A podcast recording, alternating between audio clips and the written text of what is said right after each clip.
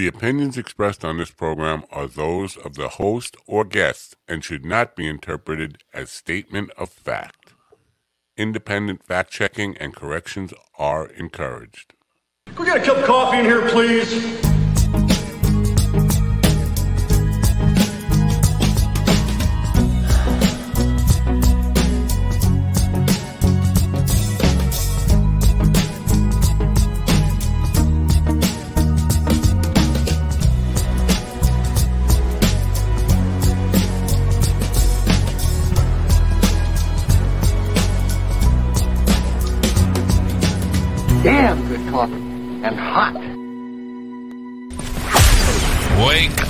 America. You've got a dog that needs walking.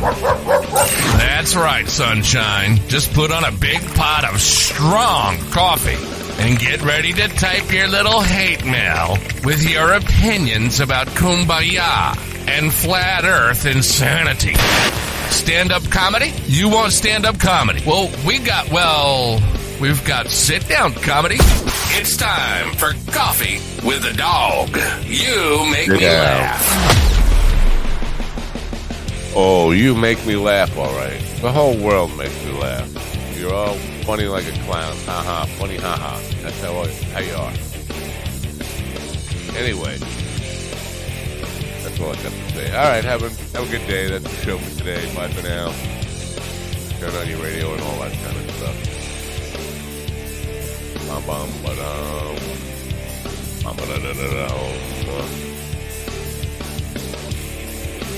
Oh.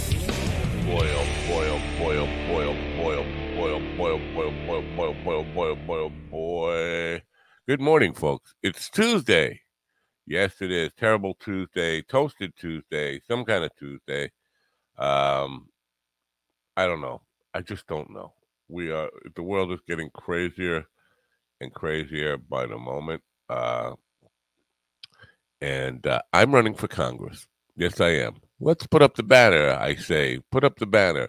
You might think this is a joke because starting in 2016, I w- was running for president. As a joke, I never really filed any papers to run.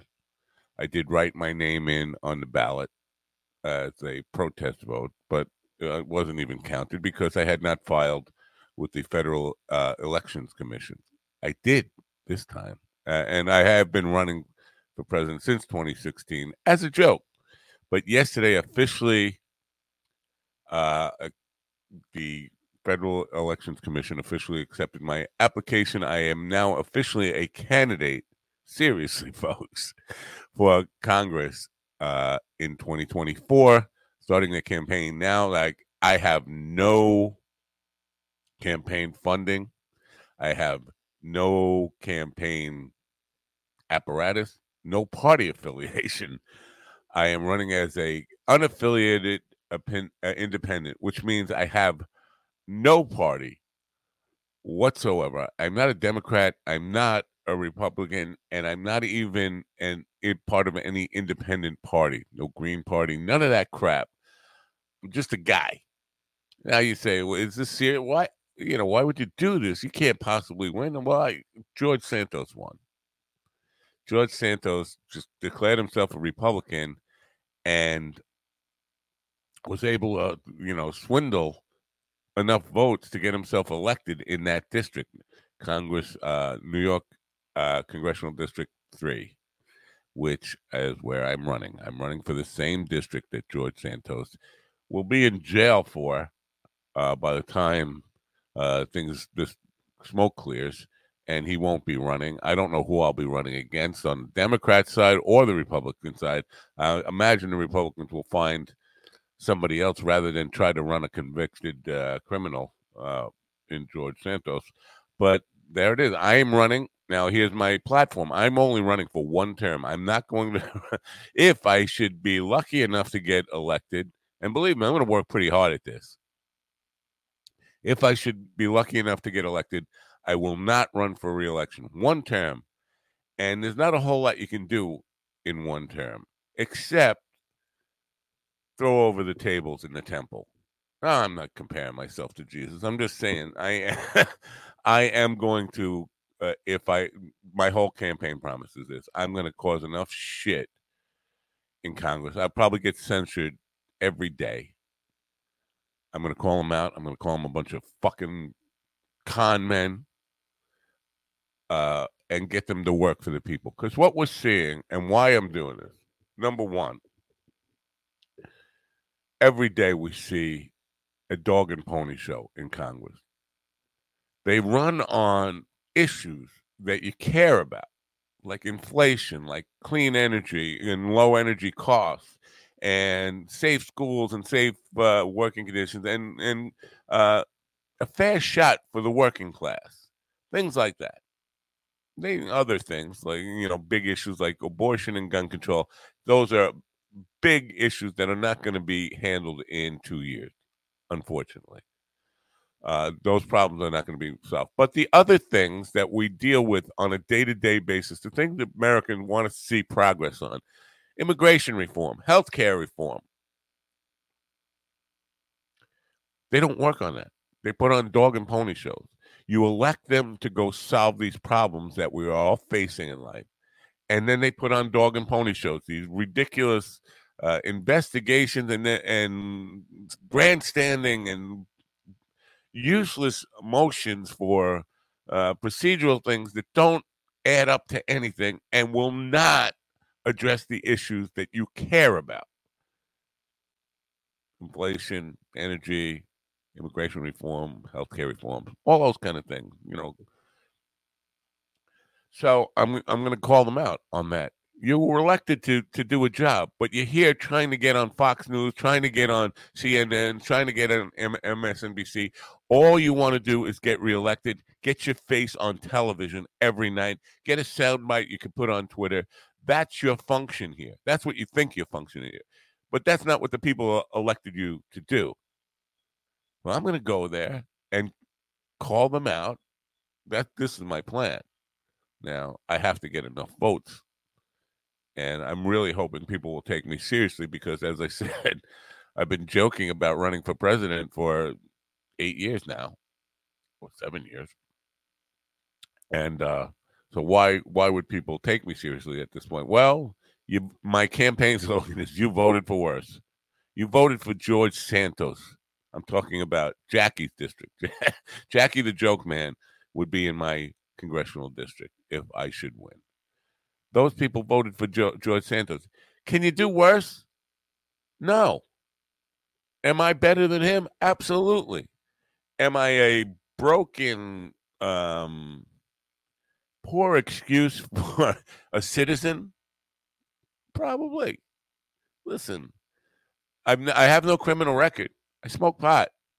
If that disqualifies me, um, then you probably shouldn't vote for me. But hear me out these people are wasting your money. They're wasting your time.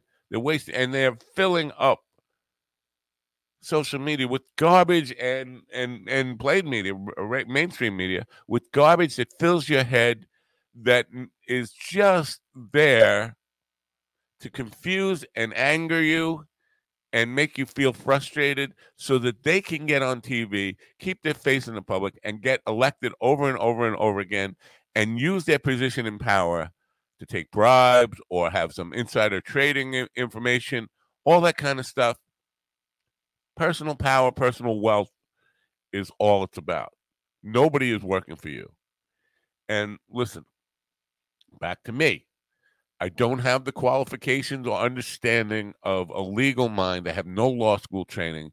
I'm not going to get any bills passed. Not one. I'm not even going to try to write one. I'm going to get there on the floor, and uh, because they have to give me some time to speak, and I'm going to say, you people need to get to work and stop bullshitting the American people every day. And I will probably get censored for that because, you know, I can't talk without dropping lots of F bombs. I can't be a good boy. I have an authority uh, complex. but listen, is it going to change the world? No. But it will shake the world up a little bit. It'll shake Congress up a little bit, knowing that here's this guy who's not taking shit from anybody. Here's the thing my promise is I am literally Not going to ask for any donations. I won't accept any donations. I can't be bought. I won't be uh, owing any favors to any special interest, which is the number one issue that America faces. You can talk about all the bullshit, any issue you come down with. It comes down to candidates being bought by special interests and doing the bidding of special interests. I ain't taking any of that. And I ain't playing party politics. I'm not playing Republican versus Democrat, Democrat versus Republican. Fuck you. That's my position on that. Elect me. You people in Glen Cove, you people in Bethpage, you people in Oyster Bay. I'm your man for two years, and then I'm out. I will take whatever the friggin' salary is and be happy with it. Probably like $150,000 a year. Hey, that's good money. I will work hard for that money. I'm not going to write any bills. I'm not going to be let my vote be bought on any bills. I will listen to the constituents and say, how do you want how do you feel about this? Poll the constituencies that you represent. How do you feel about this issue? We can try to educate them as best as possible, get a consensus. At the end of the day, it's going to come down to my conscience. Is this a good bill to vote yes or no on for two years? And then I will be done.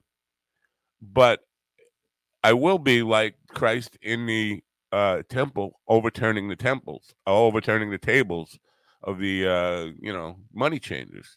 That's what it's all about. And I'm not believe me. I, when I say I will be like Christ, that's hard to say. It's hard to say, but that's my intent is to go in there and turn over the tables and say, fuck you people.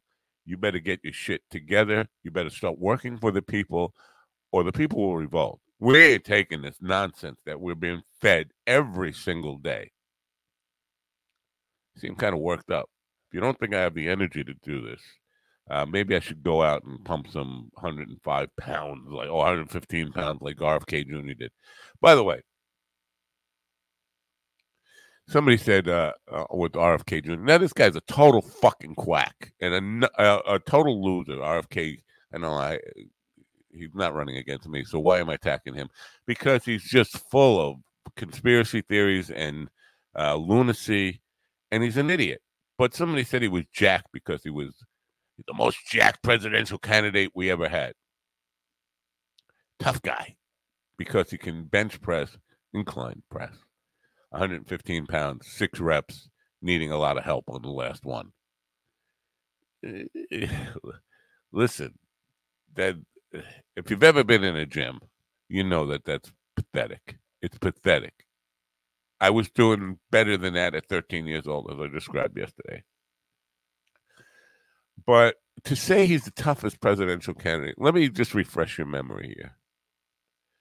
guy named Theodore Roosevelt who actually lived in the district that I'm running in, Sagamore Hill. He he would have been my constituent, Theodore Roosevelt. um, got shot in a campaign speech. Got shot in the chest, and didn't stop. he said, "I'm okay." He had a bullet in his chest and he gave the, continued giving the speech. He said, "Don't hurt the guy." What they caught the guy, a, a Czech immigrant caught the guy who shot him. He said, "Don't hurt him. We want to make sure law enforcement takes care of him. Don't, because they were going to kill him. They were going to beat him to death."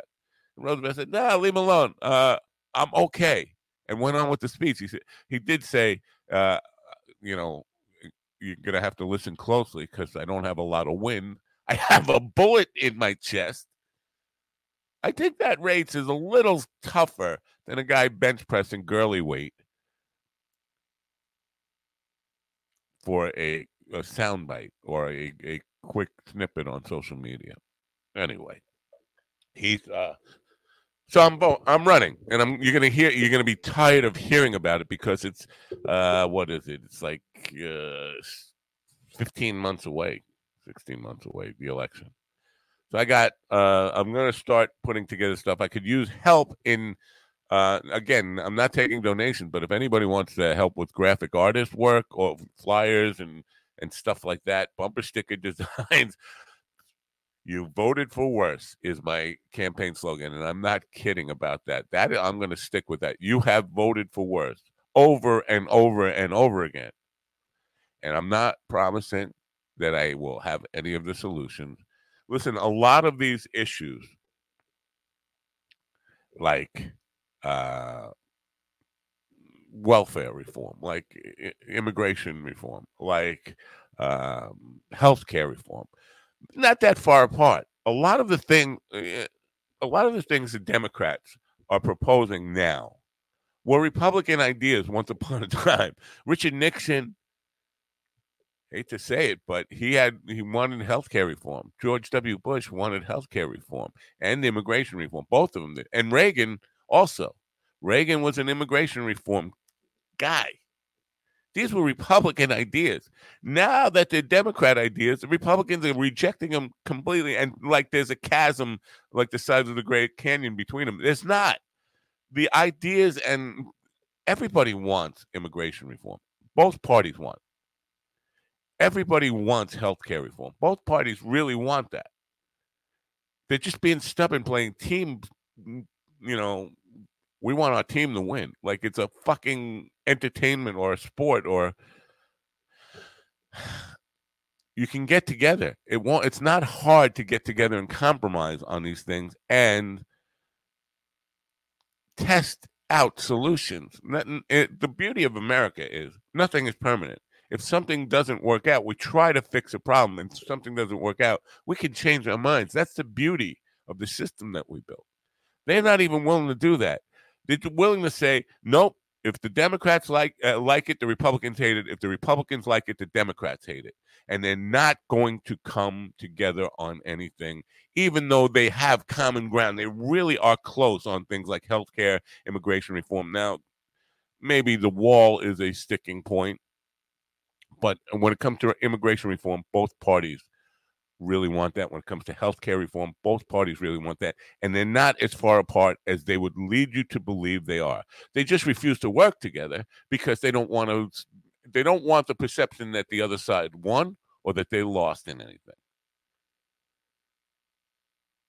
So my purpose in going there is to say, get off your ass, stop with the fucking dog and pony shows, stop trying to get on television and get reelected, and solve some of these problems that people elected you to work on, because they're not unsolvable.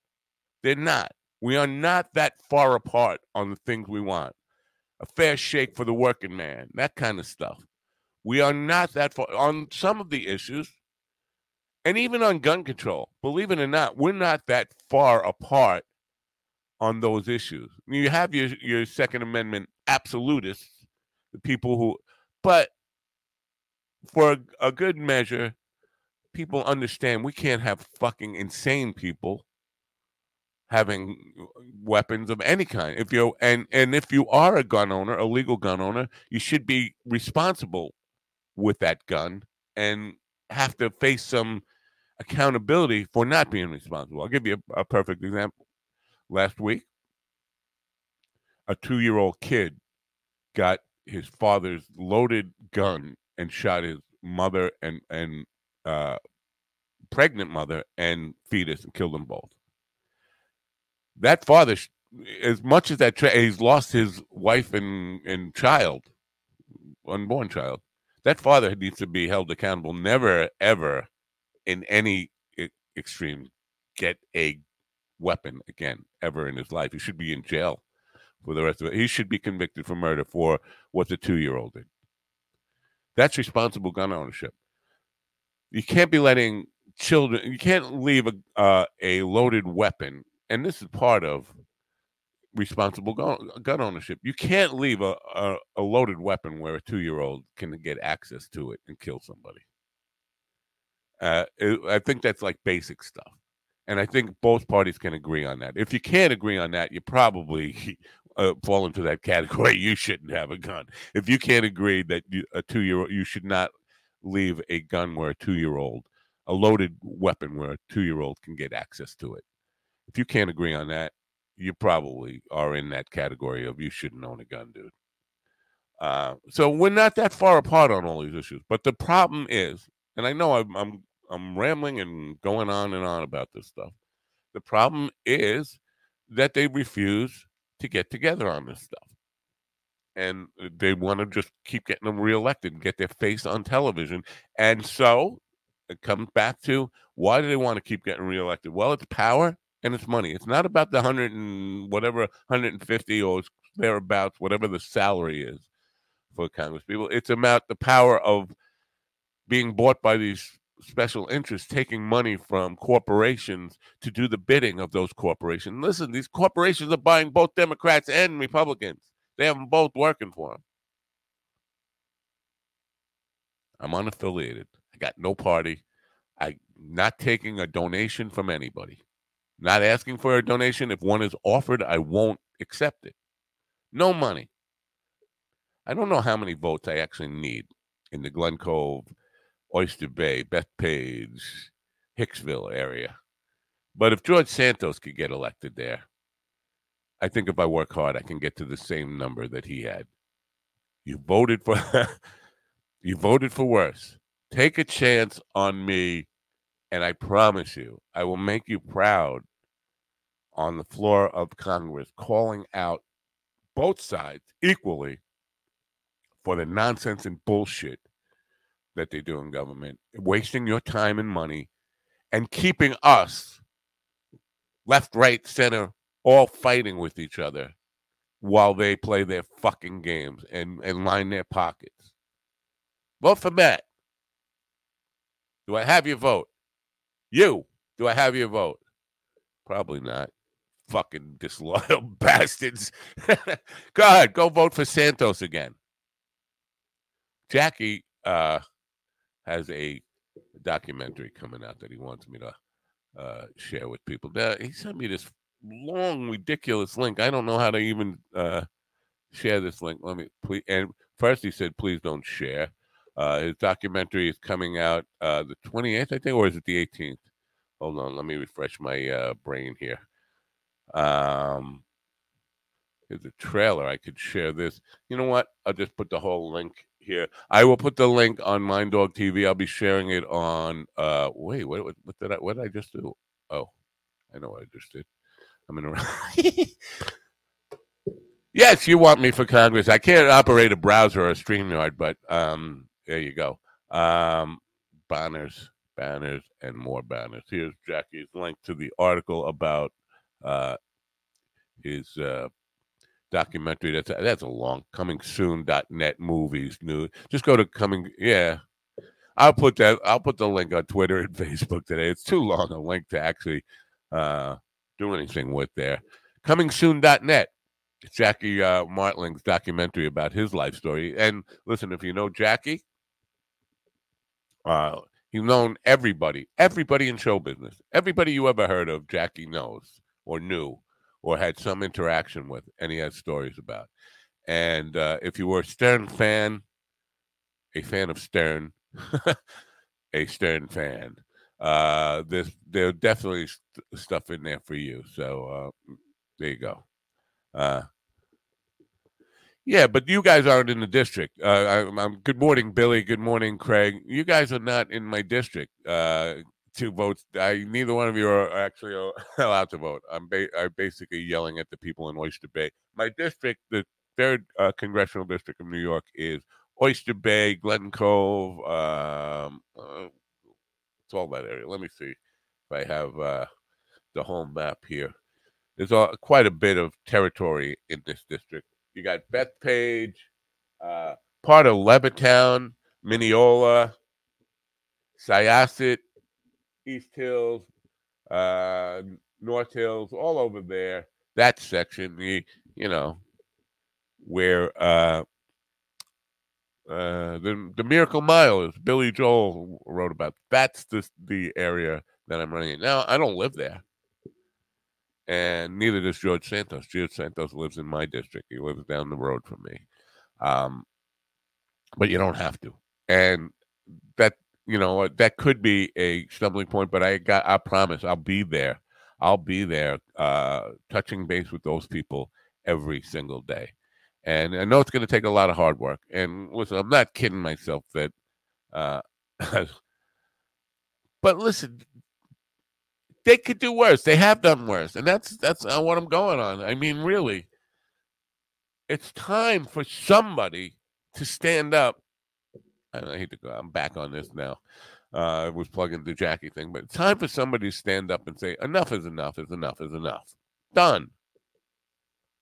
Stop your bullshitting. Stop wasting people's time.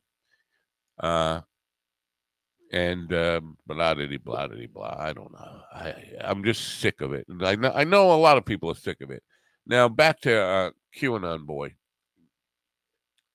Robert F. Kennedy Jr. Now it's weird because more Republicans like him than Democrats. He calls himself a Democrat, but more Repub- far more Republicans like him than Democrats. Trump Trump pra- praised RFQ last night. He likes him, he respects him. That's what he's saying now. Maybe he doesn't realize it, but RFQ plans on running against Trump. He may he that hasn't he hasn't gotten to the, the DeSantis phase yet, where you become Trump's enemy. but Trump is praising him, and uh, almost you know a lot of the right wingers are, are for him. But he's crazy. He's crazy as a fucking loon, and he's QAnon crazy. Now he's obsessed with Peter Hotez because Peter Hotez, Dr. Peter Hotez, has called him out on his uh, vaccine conspiracy stuff and the uh, insane insanity that he's putting out there. Uh, good morning, Kevin Young. Uh, welcome. Well, uh, what's the what's with the show is I'm I'm running for Congress. If you're a New York resident and, and living in the congressional district, uh, third congressional district, uh, which is on Long Island, the North Shore of Long Island in Nassau County, uh, vote for me in 2024. I'm launching my campaign here. That's what's happening on the show.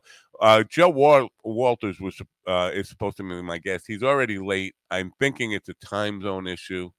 He's in Pensacola, Florida, uh, which is in the Panhandle. Comedian, but uh, apropos, he is a uh, kind of a conspiracy, mm, definitely a conspiracy theorist. He's a moon landing faked con, uh, conspiracy theorist on top of being a comedian. Uh, and go just coming back to this RFQ thing with the um, the QAnon stuff. This morning he's attacking uh, Dr. Peter Hotez based on an article written by uh, Kanekoa the Great. Kane, you can't can't make this shit up, folks. Kanekoa the Great is a QAnon writer.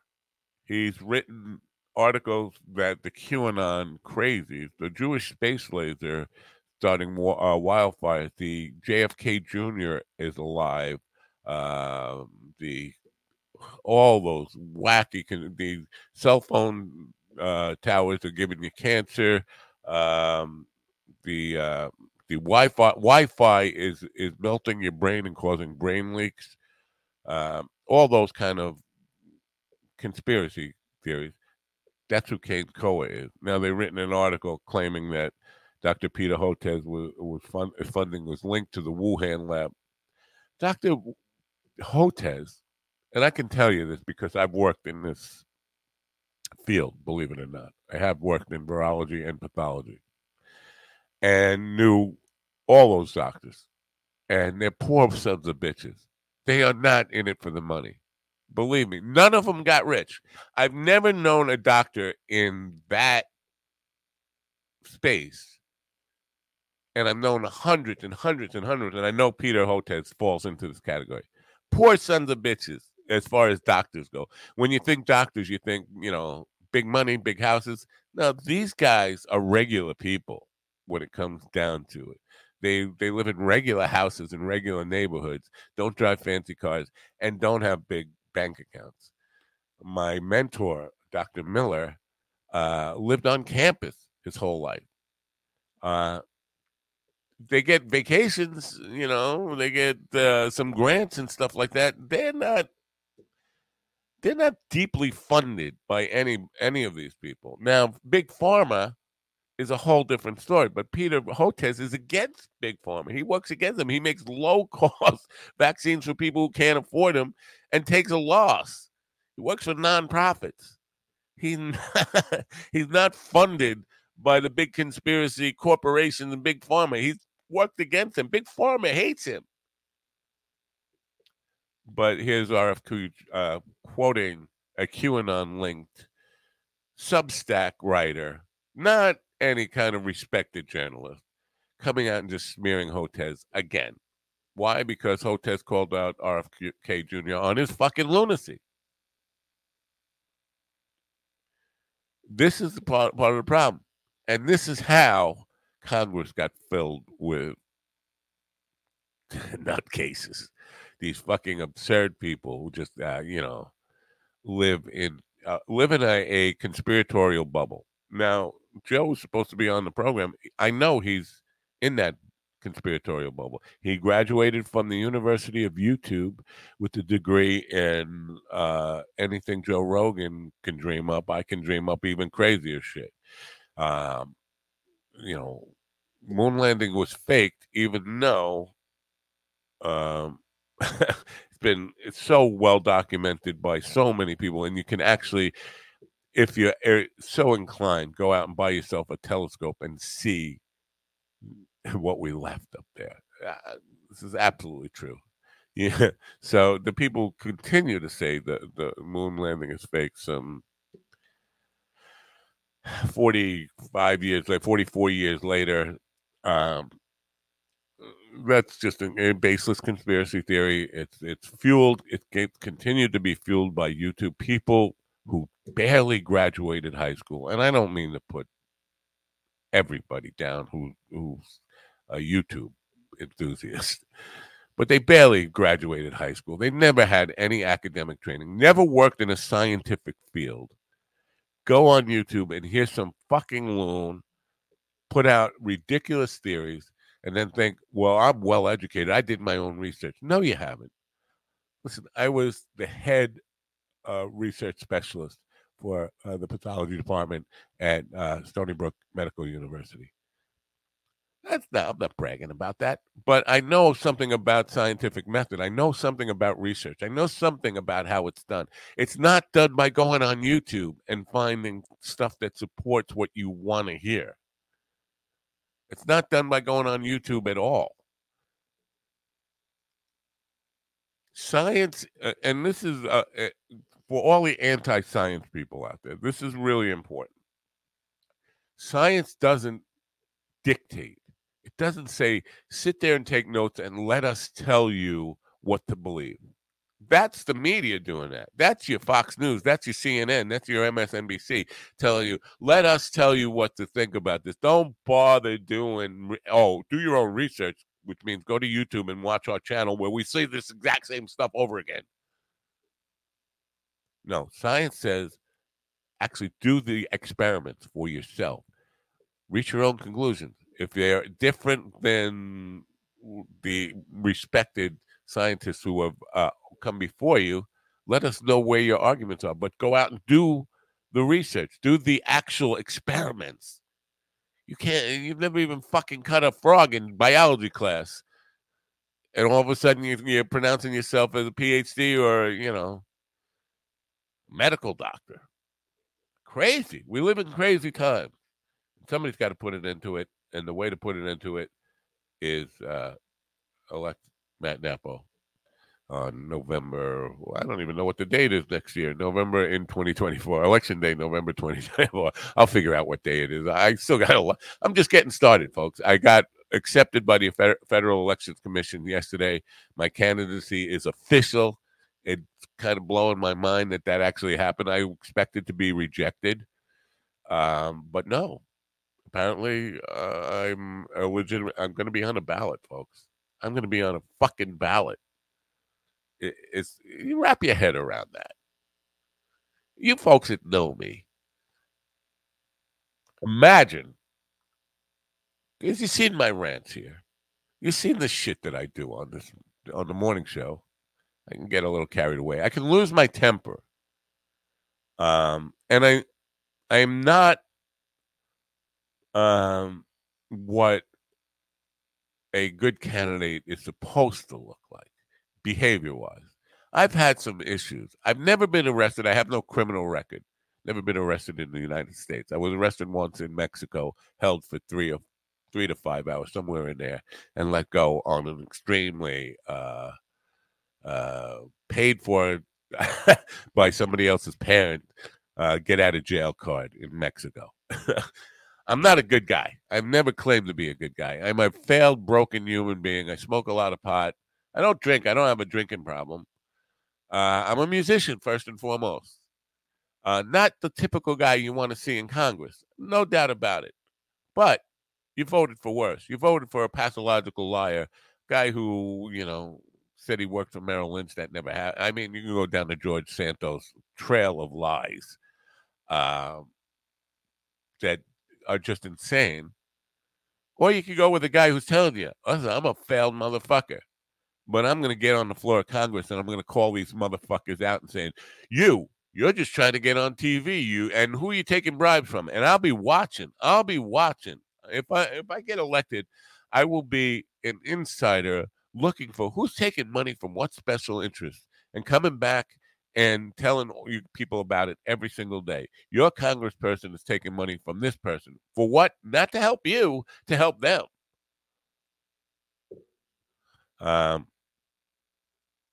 well, I could. They wouldn't welcome me welcome me in the Senate if I get elected. I'll be a Congressperson if I get elected. I mean, House of Representatives, and I'll be on the House floor. Uh, so, but no, uh, but yeah, singing lies is not uh, out of the question. Listen, it, I I don't mean to make theatrics of it because I my campaign is all about there's too much theatrics, but throwing over the tables is a sincere act of you got to be fucking kidding me. We're sick and tired of paying your salary to bullshit us and do things uh, against uh, what you campaigned on. Now, all of them, all of them. Now, you look at both the Democrats and the Republicans that are in office in Congress right now. Not necessarily. I know people want to focus on the presidency and their hate or love for whoever holds that office right now. Take your mind off of that and just think about the people in Congress who represented you. What they run on? They ran on health care reform. They ran on uh, bringing down inflation. They ran on uh, energy, uh, clean, affordable energy. They run on health, uh, welfare reform and immigration reform and things like that. And have they done any of that? No. What we have, the agenda, I could read you the agenda for Congress today. It's more investigations, more uh, Hunter La- uh, Hunter Biden's laptop and Hillary uh, Clinton's e- Hillary Clinton's emails in 2023. That's what they're fucking talking about. Does that have anything to do with inflation or your pri- uh, your prices at the supermarket or at the gas pump or your energy bills at home? No. Is it solving the? They want to talk about the the uh, border as it's a crisis.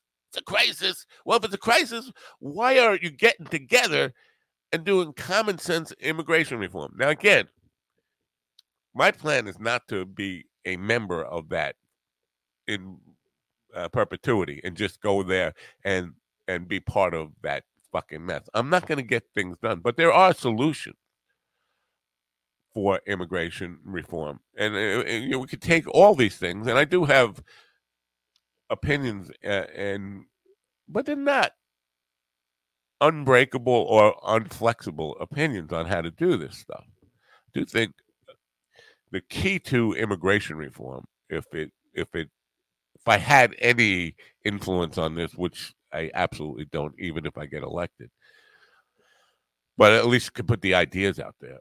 The key to it is making, and this is this is just common sense, folks, making legal immigration, doing it the right way, more attractive than illegal immigration for people who want to come to this country. If it's easier and safer and better to do it legally versus illegally, which one are you going to choose? Nobody. Eh, eh, you go to the bank, and you could either just withdraw the money legally, nice and easily, or you could rob the bank. Are you going to rob the bank? No. If you can get the same amount of money doing it the legal way, you're going to do it. If you can get into the country easier and better, safer through legal methods, or you can risk your life and get killed doing it illegally. Which one are you going to choose? I mean, it comes down to that. Now, the actual details of how that works, it gets down into minutia, and that's where you need lawyers, and that's where it becomes essential to have schooled politicians, people who know political science and have really made it their life's calling to work those details out. But they're not doing that. They're, they're just saying we have a crisis on the border and it's his fault and it's her fault and it's this one's fault. Nobody's doing anything about it. And let's go back to having investigations about crimes that we uh, that may have been committed 10, 15 years ago because we got nothing else. We got nothing else. And we want to get reelected. And God forbid if we solve these problems, uh, we have no reason to go on television and give our little sound bites about stuff. So that's basically it in a nutshell, man. And, and uh, it's about time that somebody had the balls and cojones to stand up on the floor of Congress and say, You people are a fucking joke. You should be ashamed of yourself. That's what I want my congressperson to do. My congressperson won't do that. The person representing me in this district won't ever grow a pair of balls to ever stand. And I, when I, I met him at Stop and Shop before he was elected the first time, Tim Bishop, who was a corrupt motherfucker, had the office before him. I said, promise me that you're not going to be like Tim Bishop, sucking up to special interests and becoming a party player. You will call a, a spade a spade. You will be a stand up guy. And even if the people in your party are doing something outrageous, you will stand up and call it out. I promise you. You look me right in the eye. I promise you. And then a week after he was elected, he was towing the party line. Fuck him. Fuck all of them. Fuck all of them who are doing that. And they need to be called out on it. They need somebody angry. I do have a temper problem. We we know that. I I'm very emotional, and that's not a necessarily uh, a great leadership quality. I also have a sense of humor, and I'm also, uh, you know, a regular guy, and I have lots of uh, scars, lots of warts. Not real warts. I do have. I think I'm getting a wart. I got some kind of thing growing on my thumb. I got to look into, but you know, it's uh, behavioral warts, character warts, scars, problems. Not a. I'm not an Ivy League uh, example of what you know the All American boy should be. I'm an old man, and I'm probably too old if I go by by real standards. I what I would love to see is an age cap on not necessarily well on Congress too. I mean, I don't know where it should be, but it should be somewhere around the age that I am right now, where you know what if you if you're considering retiring, if most people retire from from from regular jobs at your age, maybe you shouldn't be running for uh, political office at that point. No doubt that when you get to my age, even the smartest of us start to experience some manner of cognitive decline. Now, for some, it's faster than others, but it's it's true in all cases. It's true in my case. It's true in every everybody my age is case. And as you get older, it only gets worse. So when we get people like Trump and Biden, who Biden's already fucking pushing eighty, and Trump will be eighty by the time he, you know, it all the election happens again you got you're facing a lot of cognitive decline, whether you want to admit it or not. So I think there should be an age cap. It, but um, I'm torn between because not not everybody has the common sense. I said to my wife the other night because I was she's been using my car. Long story short, she's been using my car because she's getting a new convertible top, and for some reason putting a new convertible top on a car is a lifelong commitment. it takes the the shop, the upholstery shop, like a month to do this. It's insane. But uh, you know, she's using my my uh, music van, so I was washing it for her because I did not want to take it to a car wash on Saturday afternoon where it would be totally packed. So I said I wash it in the in in the driveway, hand wash it, and I noticed a dent above the door on the car. I'm like, how the hell does a dent get above the, on the roof? Like somebody was trying to break in with a crowbar on the top of, above the the door. And I said, I that didn't happen while I was in the car. I would have noticed if that happened while I was driving in the car. And if I didn't, I should surrender my license right now and stop driving. If I didn't notice that happen while I was in the car, I should really surrender my license and never drive again. I don't think that happened. I don't think um, that you know it happened while I was in the car. If it did, I probably really should hang it up. That's the point I'm making. There are a lot of people who shouldn't be driving. They're too old to be driving. Some of them have the common sense and understanding that I got to be cognizant of this and I have to be self aware enough that when I'm losing my capacity, when I notice myself becoming a danger to others, I need to give up my driver's license. Same is true, I think, in political leadership positions. Now, we have people like Di- Dianne Feinstein, who is clearly, clearly lost. She's 90 years old, 90, not 65, 64. She's 90. And she talked about coming back from her illness and thought she was there. She thought she wasn't away treating an illness. Like you didn't. this isn't a welcome back. She thought she was there the whole time. Time to walk away, Diane. I mean, is, whether you respect her contribution or not, whether you whether you are a cult member for her and love her ass and would just keep voting for her till she's 190, it's time to say, walk away, Diane. You don't have it. You don't you don't know you weren't here. So do we make it mandatory? Do we put it into law that like uh, and and uh, Sherry Jacobus was on the program uh, last week and she said she's not for mandatory age uh, exempt, you know, exclusion. Well, I, that makes sense, but a lot of people aren't going to be do the right thing. Dianne Feinstein's not doing the right thing. She clearly is not capable of doing the job anymore. She's too old to do the job, but refuses to walk away and refuses to acknowledge that she can't. And sometimes it's not refusing; it's sometimes incapable because senility is like that. Alzheimer's is like that. Dementia is like that. You don't know you got dementia. Everybody else around you knows you got dementia. You don't know. So mm, I, uh, the bottom line is, I do think there needs to be some age limitation there. What that actual number is, at least for now, it shouldn't be 65 because that's what I would be when I get uh, sworn in if I'm elected, at least for now. But I promise you, I'm not going to go for a second term. This is my promise to the people of the third congressional district of New York. I will not, under any circumstances, run for a second term. I nobody would want me to, because I'm going to make such a spectacle of uh, of the process and piss so many people off that nobody would would allow me to run for a second term.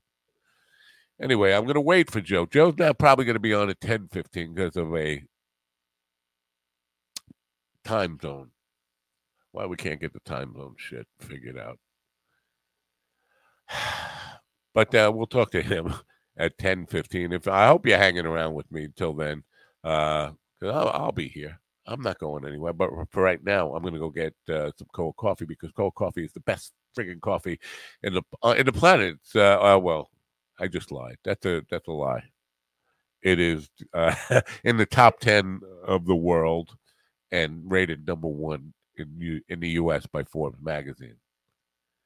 But I think it's the best in the world for me, in my opinion. Out of all the coffees I've ever had, is it, man? Get yourself some cold coffee.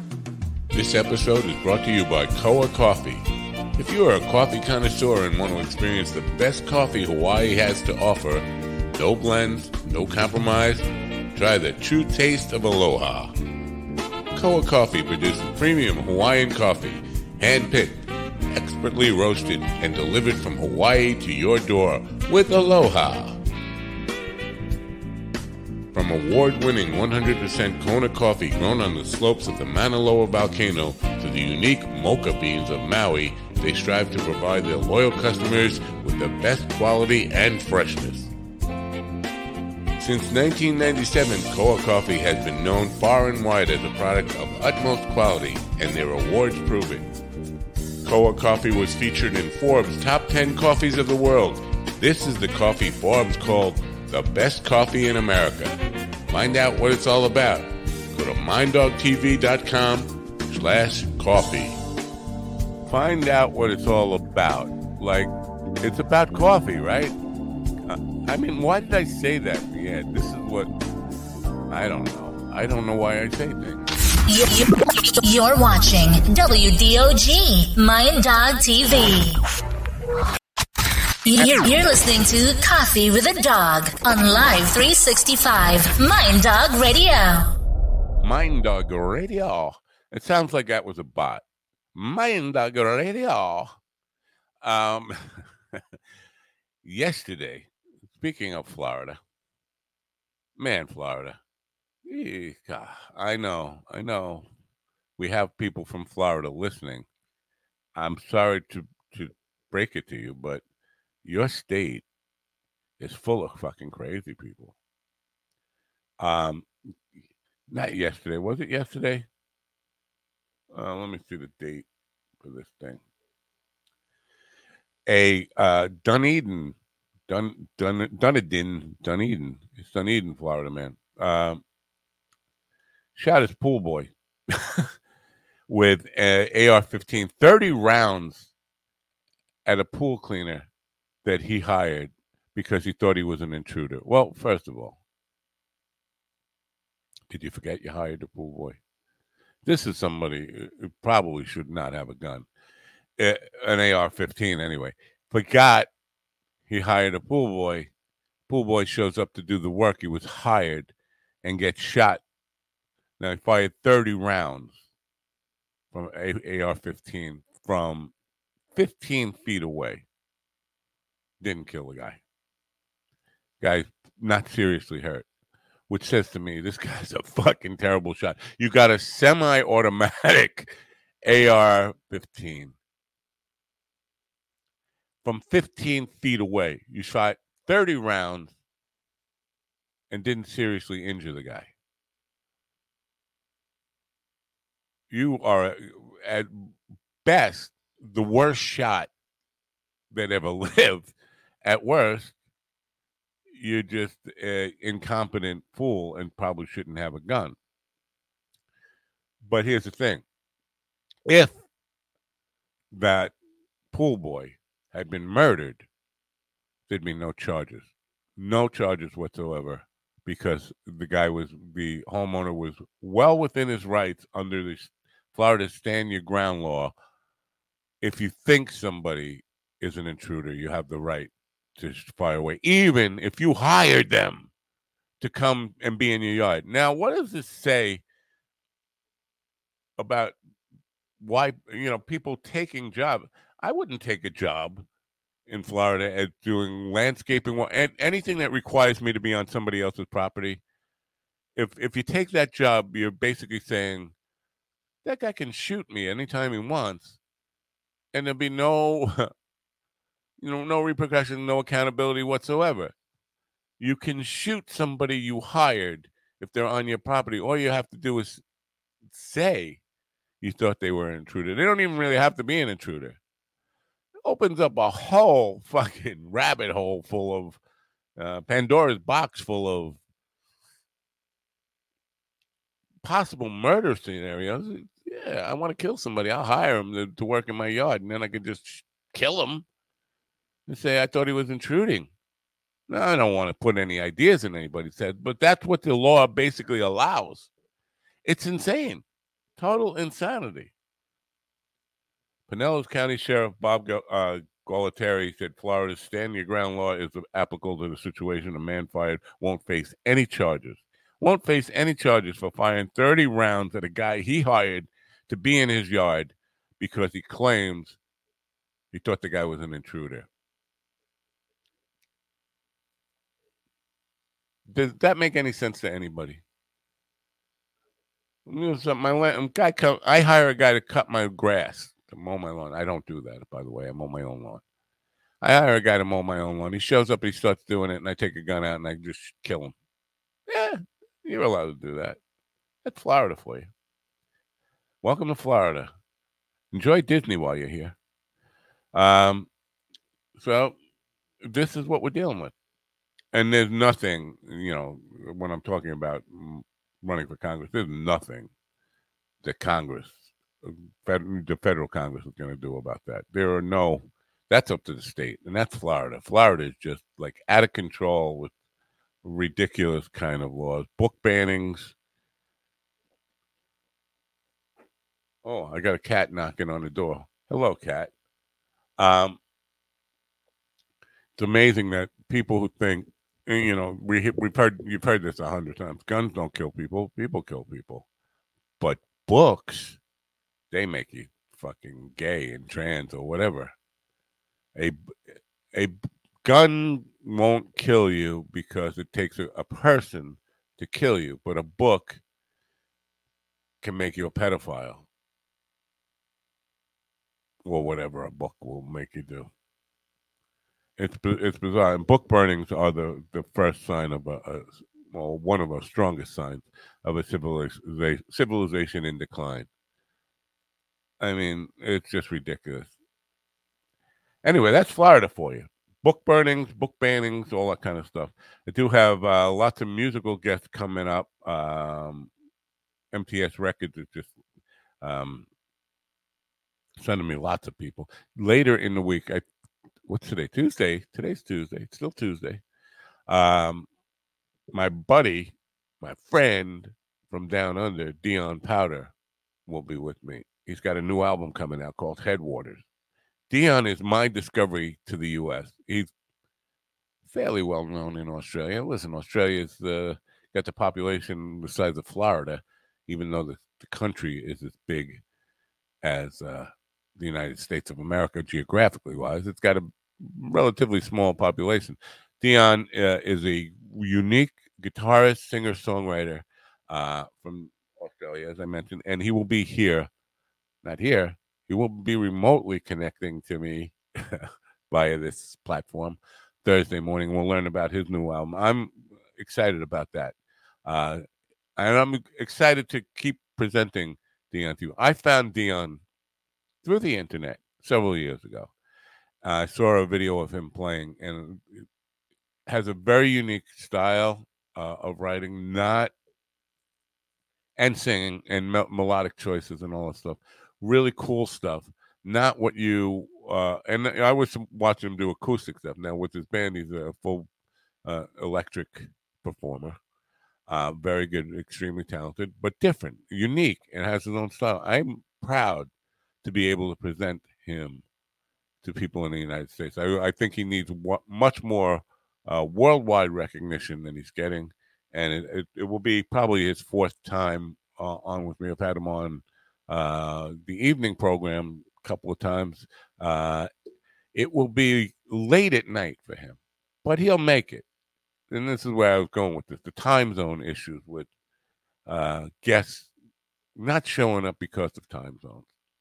A guy in Australia 14 hours away can get it right.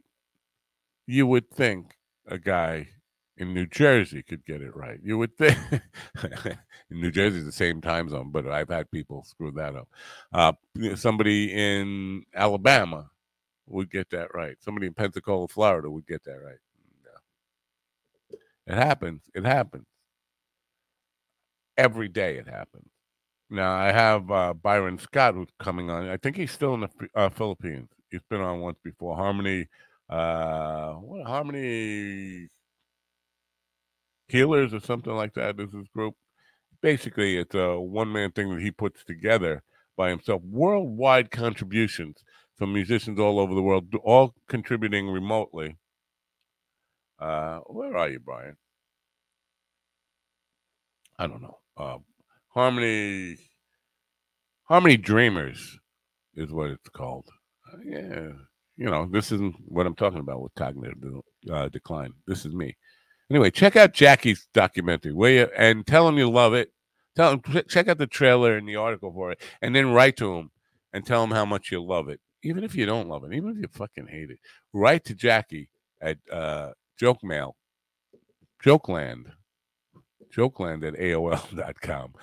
Jokeland at AOL.com. Write to Jackie right now while we're waiting for Joe. Type out an email to Jackie Martling at jokeland at AOL.com and, you know, just bust his balls about something. Even, listen, you don't even have to be nice to him. You could just write, hey, uh, Matt Nappo, uh, who's running for Congress in your district, uh, said you're an asshole. Say that. Go ahead. You can write to Jackie right now. Say, call. What did he call me last night? I want you to call him this. If you're gonna write to him, hold on. What did he call me? Uh, oh no, he called me a hump. So yeah, tell him I uh, I called him a hump right back. Write to Jackie right now and says Matt Nappo on Mind Dog Radio just called you a hump. What are you gonna do about it? Don't call me a hump. I'm gonna be a congressman. All right. Ah, uh, you know what?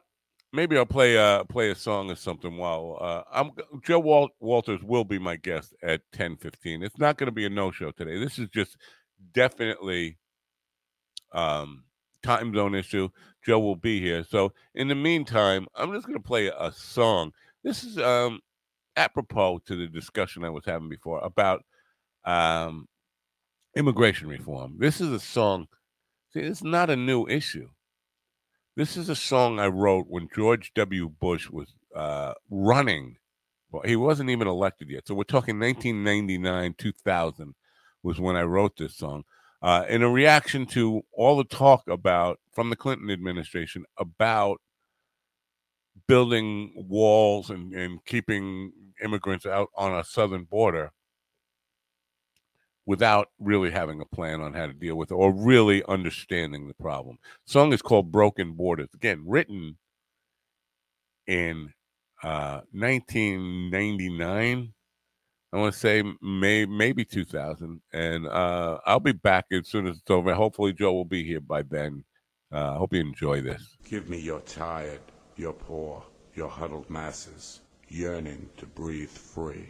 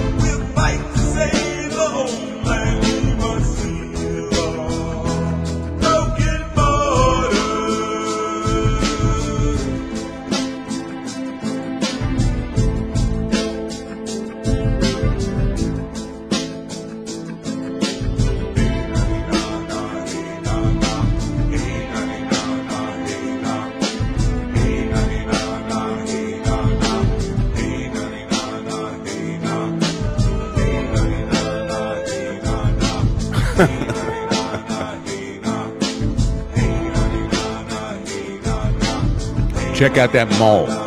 Oh, that thing could use its own zip code.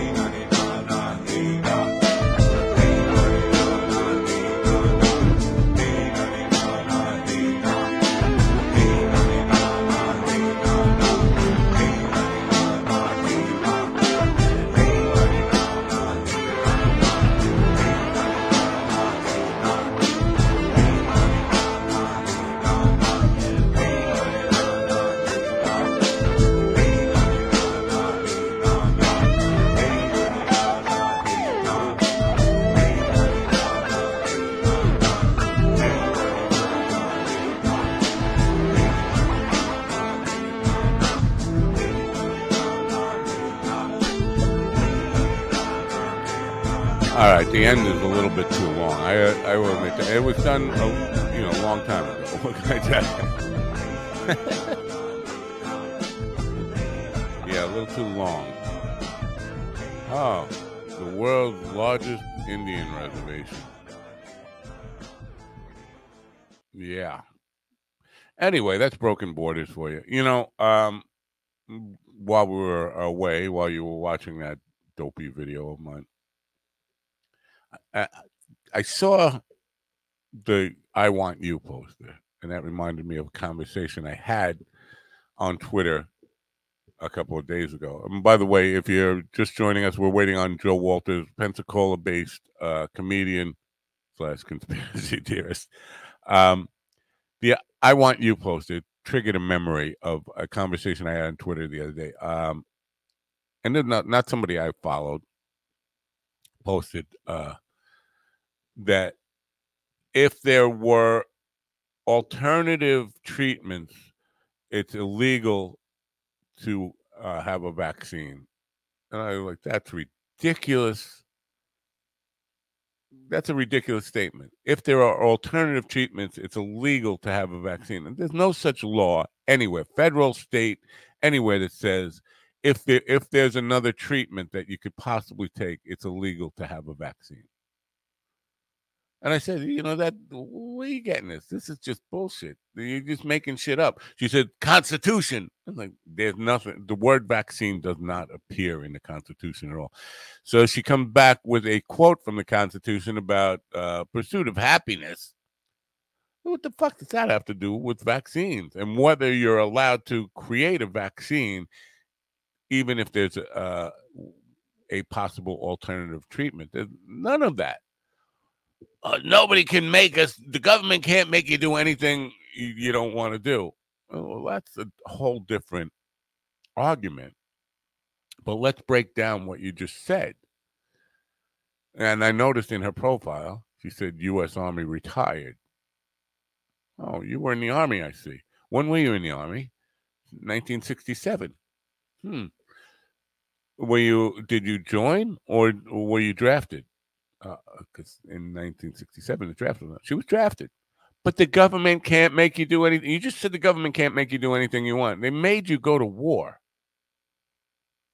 I'm sure you, you know a lot of i know this for an absolute fact a lot of men and women went to war even though they didn't want to because the government made them. And I looked up the numbers. In in the history of the draft. More than 50 million people were drafted.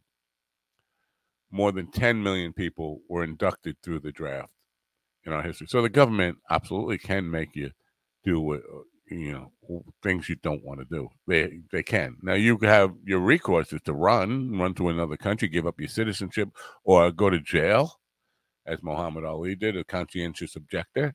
Objector but the government can make you do things you don't want to do. Oh, that's bullshit. You do grasp, grasping at grasping at straws. What can be more obvious uh, than a government making you go to fight a war you have no interest in?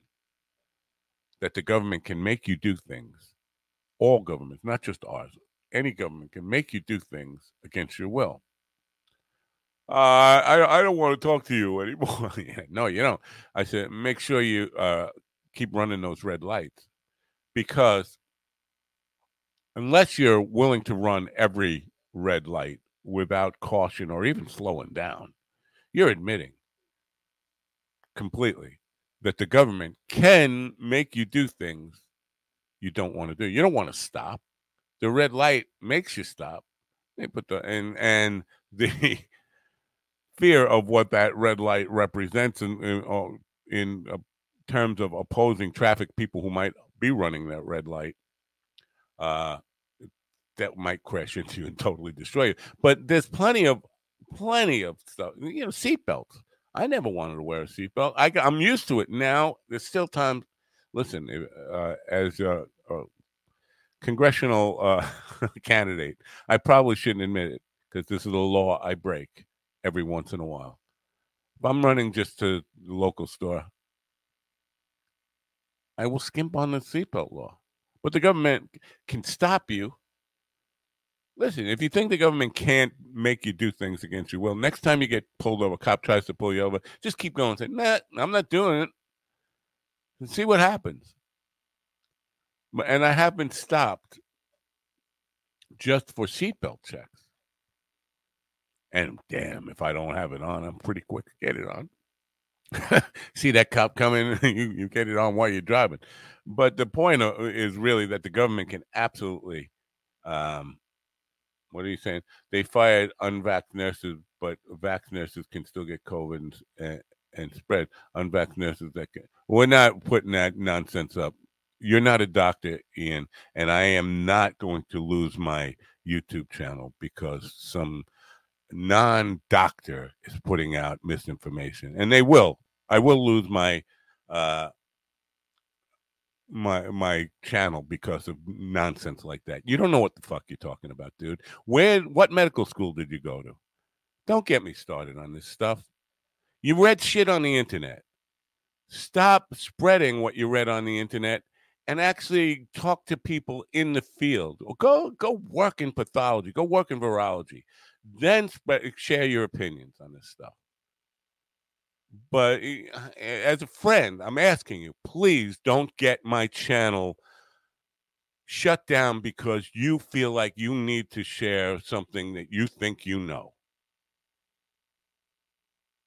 I don't think that's asking too much to say. Please don't get me fucking banned or shut down, lose my channel because you feel the urge to spread something that you're really not sure about. You heard about it at YouTube University, you heard about it in some article.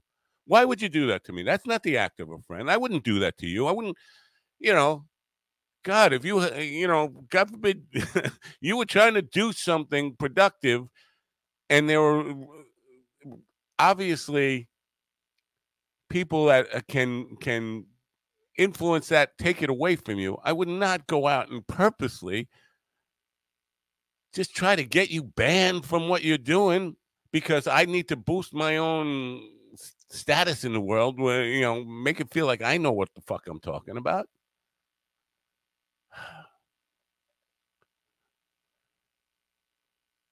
Well, I, am sorry to lose you, but I'm real sensitive on this because it happened to me just last week or two weeks ago.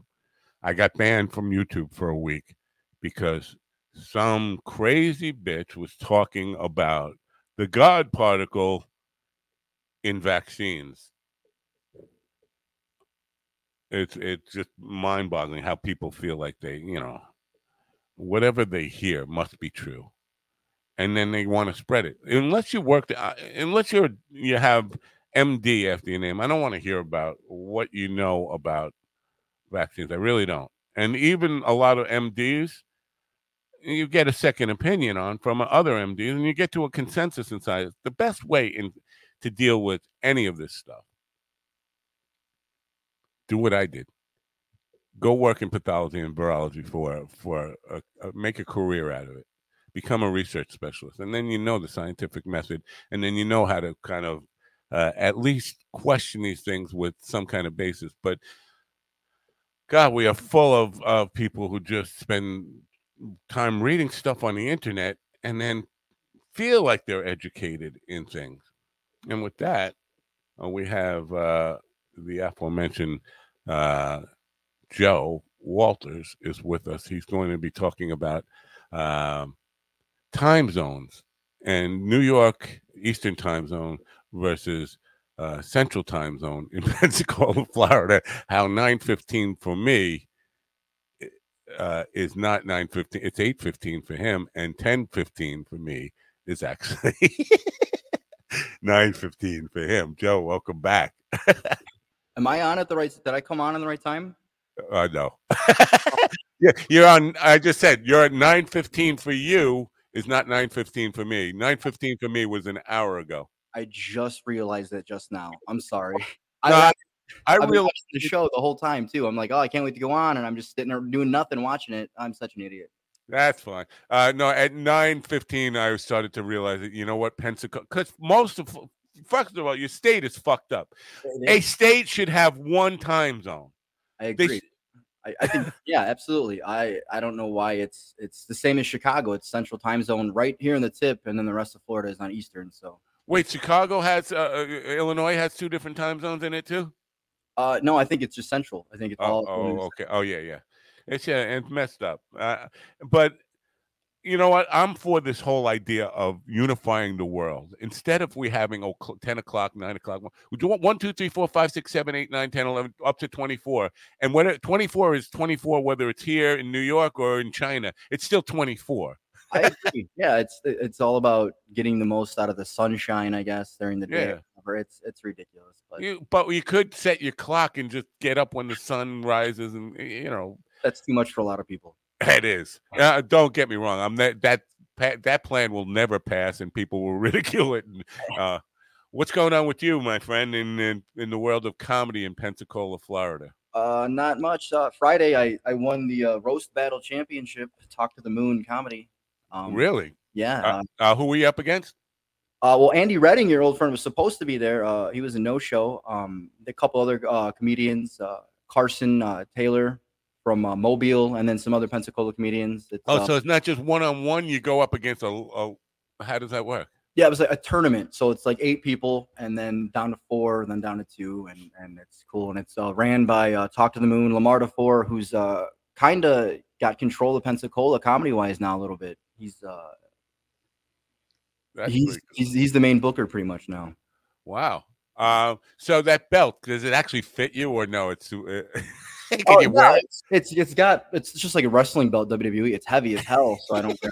But uh, yeah, I, I could I walk around town with it. People would make money. How often do they do that? Once a month. Uh, the next one is July 14th, I believe. And can you, you get that same belt every time? Yeah, Like, yeah. So Uh, you could you could probably have like a wall full of belts. At, Oh, no, it's it's like boxing. I have to defend it. So next month, I I if I lose, Oh. somebody else gets to walk around like a jackass with it. Like I, Oh, so oh, that's beat. That, so you so what if you d- decided not to show up? Could you just keep the belt and not and ah fuck you? I got the belt. I'm not I. I guess I, I value my, my career here in Pensacola more than the belt, but yeah. See, what's funny is um last time a Mobile comic had won it, and they wouldn't let him take it home. They they kept it in Pensacola, but uh, Wow, that would that's interesting. Now Mobile is in Alabama. How far is that from you? um about an hour, give or take. Hmm. And they wouldn't let him take it home. No. Maybe he shouldn't have said he was from Mobile, but I I, I don't know. So uh, Pensacola. Now, are you are you branching out, or are you just really working Pensacola? Uh, I'm just Pensacola now. I uh last time we talked, I'd really been into writing, uh, sports and stuff like that. So I, I was still doing comedy, but not as much. Now I'm I'm back to getting to how I was before with comedy. So uh, I will start to branch out. Um, right now I'm just doing mostly Pensacola shows downtown. Right. Um, but uh, Milton, which is uh, about 30 minutes from Pensacola, I did uh, last month, stuff like that. So it's just slowly getting out there. Um, now the Pensacola is a beach town, right? It's basically uh resort. Now this time of year, because we're experiencing this here, and, and they don't want to admit this, but comedy clubs are.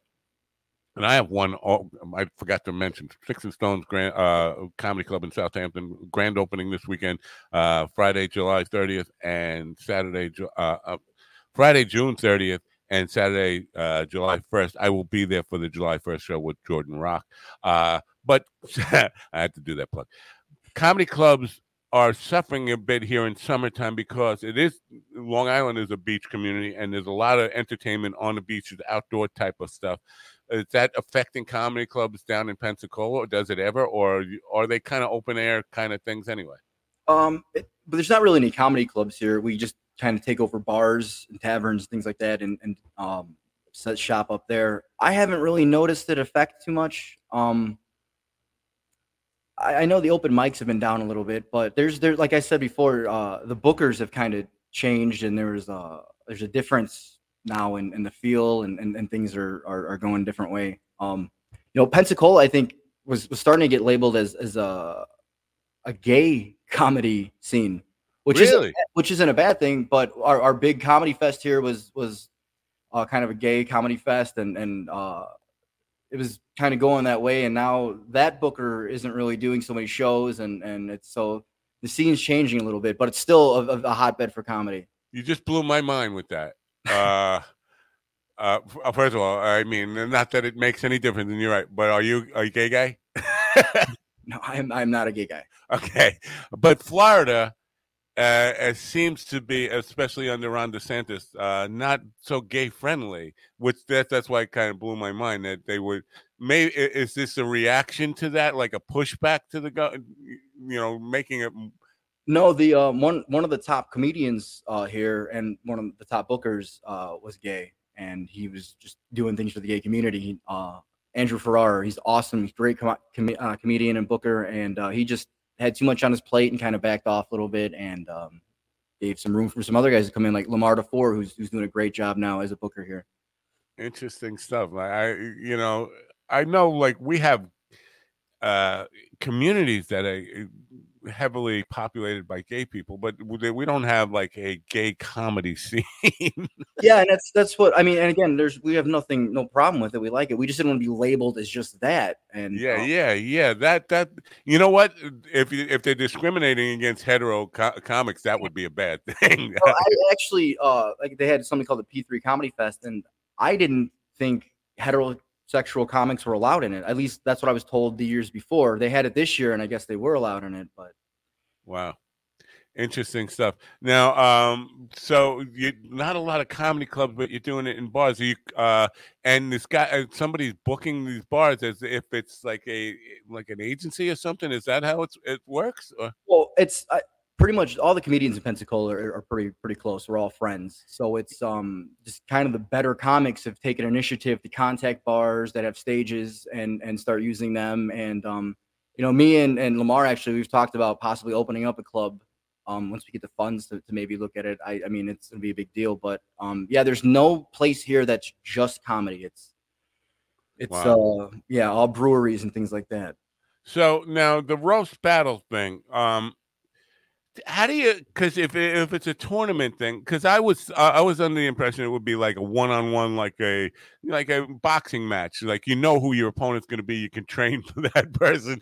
Uh, you don't know who's going to who you're going to be up against. So it's all really you have to be quick on your feet. You can't you can't prepare for that, right? Well, I mean, you can you know who all the other comics are, and you can write jokes for them, and then Oh, you do. So all yeah. all the you can- but the, uh, Andrew was a no show.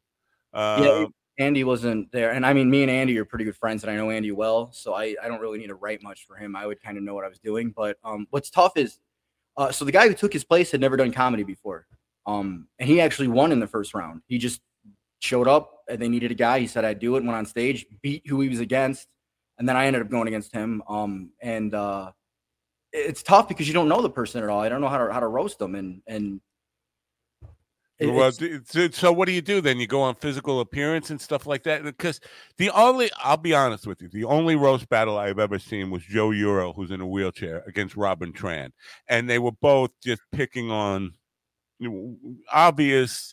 You know, things that you would tell your kids that's not appropriate. You don't pick on a guy in a wheelchair. You don't pick pick on somebody because of their sexual, you know, whatever. Uh, but that's what they were doing. Uh, so if if you don't know these people, you don't really only, you have no personality information, no characteristic information about who they are. All you have is like the physical to go on. So basically, you'd yeah. be calling me a bald-headed Groucho Yes. Marx looking. he was bald. Like, I told him he, he looked like he was in Hitler's SS. yeah. Then- Oh, I do, did you get Oh, that from Robert Klein? Because he said I look like Himmler. I didn't even know what Himmler looked like. I had to look it up, and close, but I think definitely more like a cross between Jesse Ventura and Groucho Marx. Anyway, so it, but so how now? That's not what you do when you when you when you're just not doing roast battles and doing comedy, right? Uh, so how is that? Uh, that's a whole different experience. You know, you're going into a roast battle. You got to prepare for. It's almost like a fight. Like you got to kind of think about it, right? Yeah, ab- absolutely. I and I I don't really I like hurting people's feelings, but I mean it's the roast battles you got to do. But also, so once you lose, you you also get to do a set of five minutes or so as well. So you do get to do some of your comedy. Oh, cool. Now, uh, if if Andrew did show up, you said you know him pretty well, and and and so you wouldn't have to do any research. It does it ever, this like in a roast battle, do, do you ever go too far and like damage a friendship? Um, for me personally, I there's nothing that anybody could say that I would allow that to happen. I just I realize it's comedy and things like that. Um, but however, yeah, I'm I'm sure I, I've heard of guys that have cried before. They take it personal. I you know I can't. It blows my mind uh, how weak-minded some comedians are and how hypocritical they are. Uh, you know they can say and joke about anything, but the moment you say anything to them, uh, they just become sniveling babies about it. And it's it's a lot of people, and uh, it's disheartening to be honest with you. Yeah, I, I hear that, and I see it too, and especially um,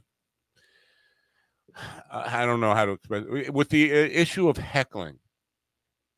Yeah. You see guys do a lot of crowd work, and they'll they'll talk to the crowd, and then invite the crowd to talk back to them, like where you from, where are you oh you married, how long you been married, blah blah blah. Now they uh, uh, told these per- people directly, you're part of my show. I just invited you to be in part of my show. Then the minute somebody yells out something from the audience, they get offended and they get really, you know, like that's inappropriate. Wait a minute. You've been inviting people to take, uh, you know, giving them a spot on your show. How could you be surprised that somebody is heckling you? If if you're going to do that, you're going to do that kind of crowd work, and you're going to talk to the crowd. You have to understand that you've just invited somebody to heckle you. Absolutely. And if you're if you're a good comedian, you actually can turn the heckle into your favor and and, and make it funny. I, I like hecklers. I it makes my job easy. You know what? That's the one thing that keeps me from doing it. I uh, because I've I've punked out in the uh back in the day, even in, in the music world, when somebody has heckled, uh, uh, and it doesn't happen anymore. We I haven't been in a band that's get gotten heckled in forty years, but there have been points where I started to get into it with somebody with the crowd, and then I I thought to myself, no, don't go that far because I was going to get really rude and insulting, and I stopped myself. And but that's where I think, and it, it, from the audience perspective, it looked like they got the best of me. I had a better comeback, but it would have been it would have put me in prison for for a, a while if I would have said what was really on my mind at the time. So I kind of punked out. That's what keeps me from doing stand up now. Is this idea that uh, I could get really rude and lose my temper. I have a temper and I'm an emotional guy, and I don't think that suits well in conflict. If if it starts to feel like I'm under attack, I will get too nasty and and or either that or punk out and say, "Don't do that," and then it looks like they won. I'm, the exact same way. I, I haven't really ever been heckled, but there's been a couple situations where, like I said, we're at breweries or taverns, and there'll be a group of people talking during my set, and uh, I'll I'll I'll get really nasty because I, I think it's pretty rude. Um, I can't remember exactly what I said, but I've had other comics say, "Hey, kind of kind of take it easy with what you said there." But I I that just it's so rude and it pisses me off when you're right there and I'm doing a show and you're talking about your tractor or whatever. It was some oh, it pissed me off. It was stupid. Do you have uh breweries happening down there? Oh, there, there's so many breweries here. Uh, I can't even name them all. There's, I bet there's at least twenty, at least. And are, you, are those comedy venues for you? Because they haven't, they've been music venues here. And I keep trying to push this idea that that's a great, because when music happens there, they're kind of quiet. They're not like an enthusiast. They're not a dance or sing along type of room, but they would be perfect for comedy because they are listening. They're paying attention. It's, it's a good venue for comedy, but we're not using it for comedy right now. Are they there? Yeah, uh, yeah, they use it for comedy and uh, music. Um, then there's just open mics every night of the week, pretty much here, and they're usually at breweries. Um, I would say probably 80% of the breweries have mu- music venues in them like they, have bands and things like that um the bands are beating the com- comedy i mean if, if you come to town it's much easier to find music than comedy but with that said there is still comedy here every night Right.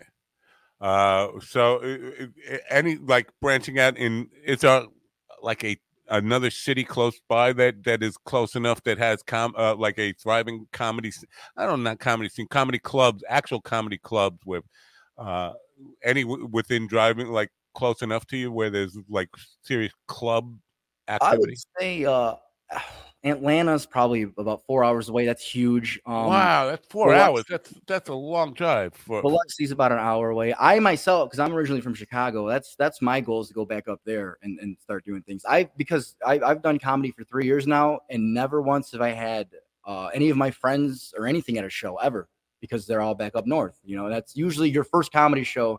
Your friends all come out and give you Yeah, yeah. laughs, and I've never had that before. So it's always been strangers for me. Well, uh, the reason I asked about this, and I'll, I'll talk uh, briefly just about it, because what you just said. I had a friend who has a lot of friends. He's really popular, and he decided he wanted to get into uh, uh, stand-up comedy, and he booked this show, and it was there were five comics on it, and he had never done comedy before, but he was the headliner because everybody in the room was there were 500 people there to see him, and all of a sudden he got this big head like uh I'm a star and and so then he did another show and like 150 people came and he was still feeling like a star and then he did his third show and like 10 people came and it, it, you know eventually that wears off but it's just funny how you know first show out and you bring all your friends and then you get this big head about you you've uh, you've had a different experience and that might be a good thing for you I, I But- think so, honestly, yeah. Because I, if I go home, I think I, I, i'm experienced and stuff like that. I, I might be able to sell at a bigger venue or something.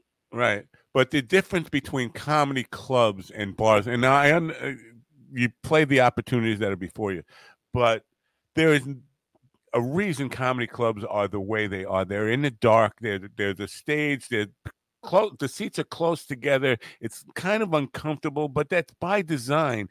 And in a bar, not necessarily all the time people are there to score coke or pick up girls or whatever, have Yeah. conversation, socialize and there's distance and there's all this kind of stuff. The lighting is not right. It's a different scene, and that's why you know.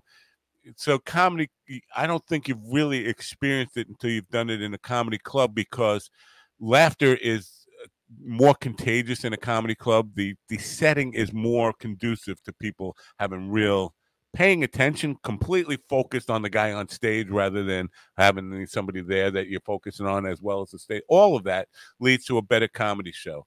I, I agree 100%. That's why we've been wanting to put one together. You know, some of these breweries um, allow children in them. Um, they're like restaurants. So, you know, my I, I have some actually pretty much all my materials adult stuff, you know, and this, this little lady is eating a salad next to me with her, her young child, and I'm ripping off F bombs left and right. And it's just, Wow. yeah, we, uh, I, I don't usually, I've, I've gotten warned a couple times uh, at some places, so I don't go back there, but um, we, we're in dire need of a comedy club here.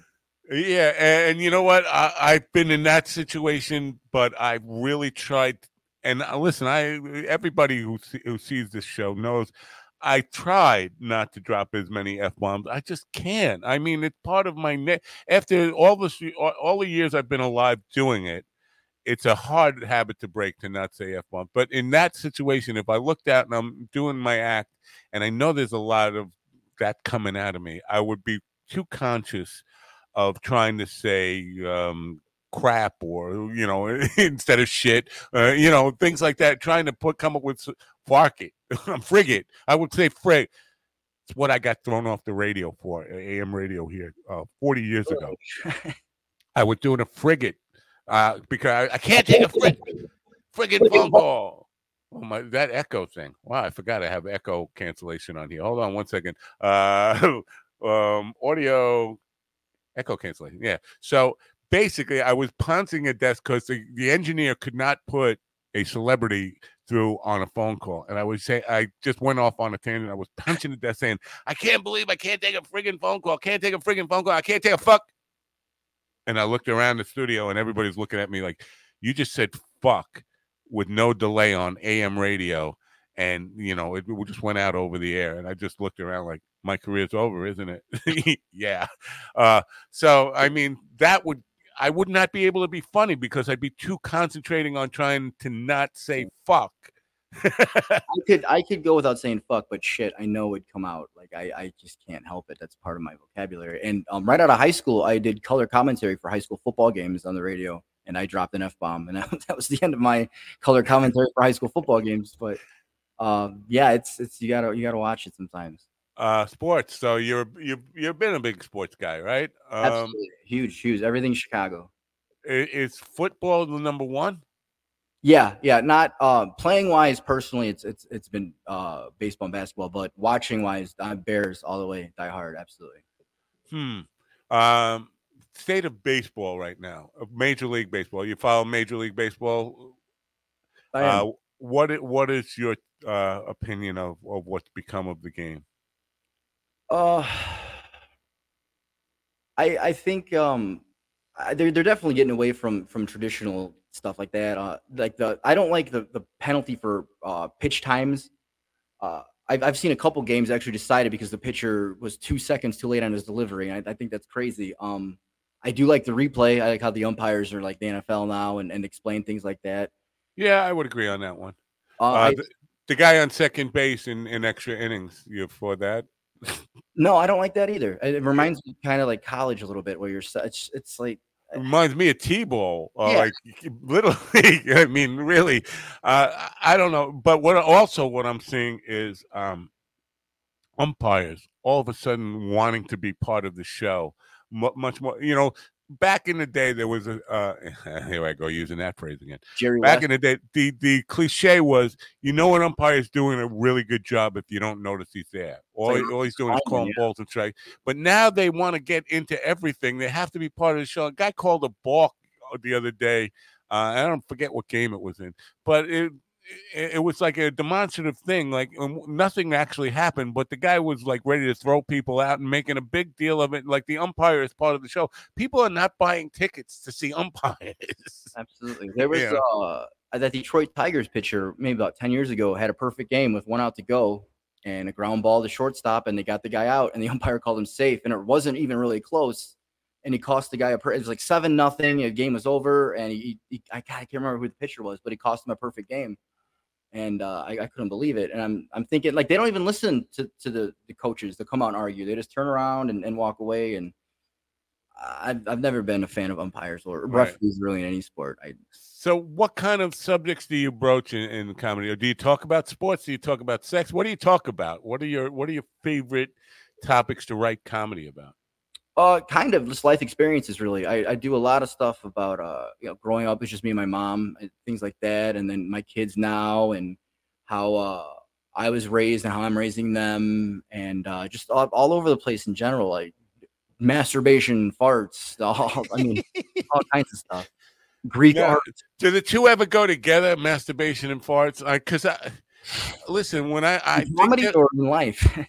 I think there was one time having sex in college where I was I, I was really struggling not to fart while I was having sex with a girl. I uh, I don't know how uh, graphic we can get here, but I was uh oh, you good, good, good. You want? forming an act on somebody Oh, and they released and whoa!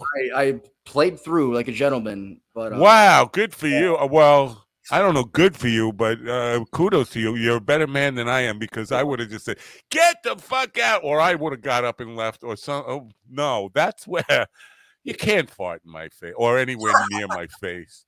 uh, at least she wasn't sitting on my face so that, Oh. no, you're uh, now you're a young man, uh, younger than I am. Uh, your whole generation is in is into ass eating. I saw a reel yesterday on Facebook, and it was just some guy talking uh, comedy going on, and the girl was taking dishes out of a cup, and she pulled out a cup that said "I eat ass," and I don't even know if she knew that that was in the video, but a cup that says "I eat ass" on a coffee cup.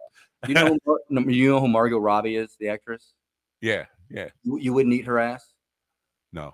oh, you're crazy I don't no ass eating. No, I, ass is not Yeah, on the me- ass is not on the menu in my restaurant.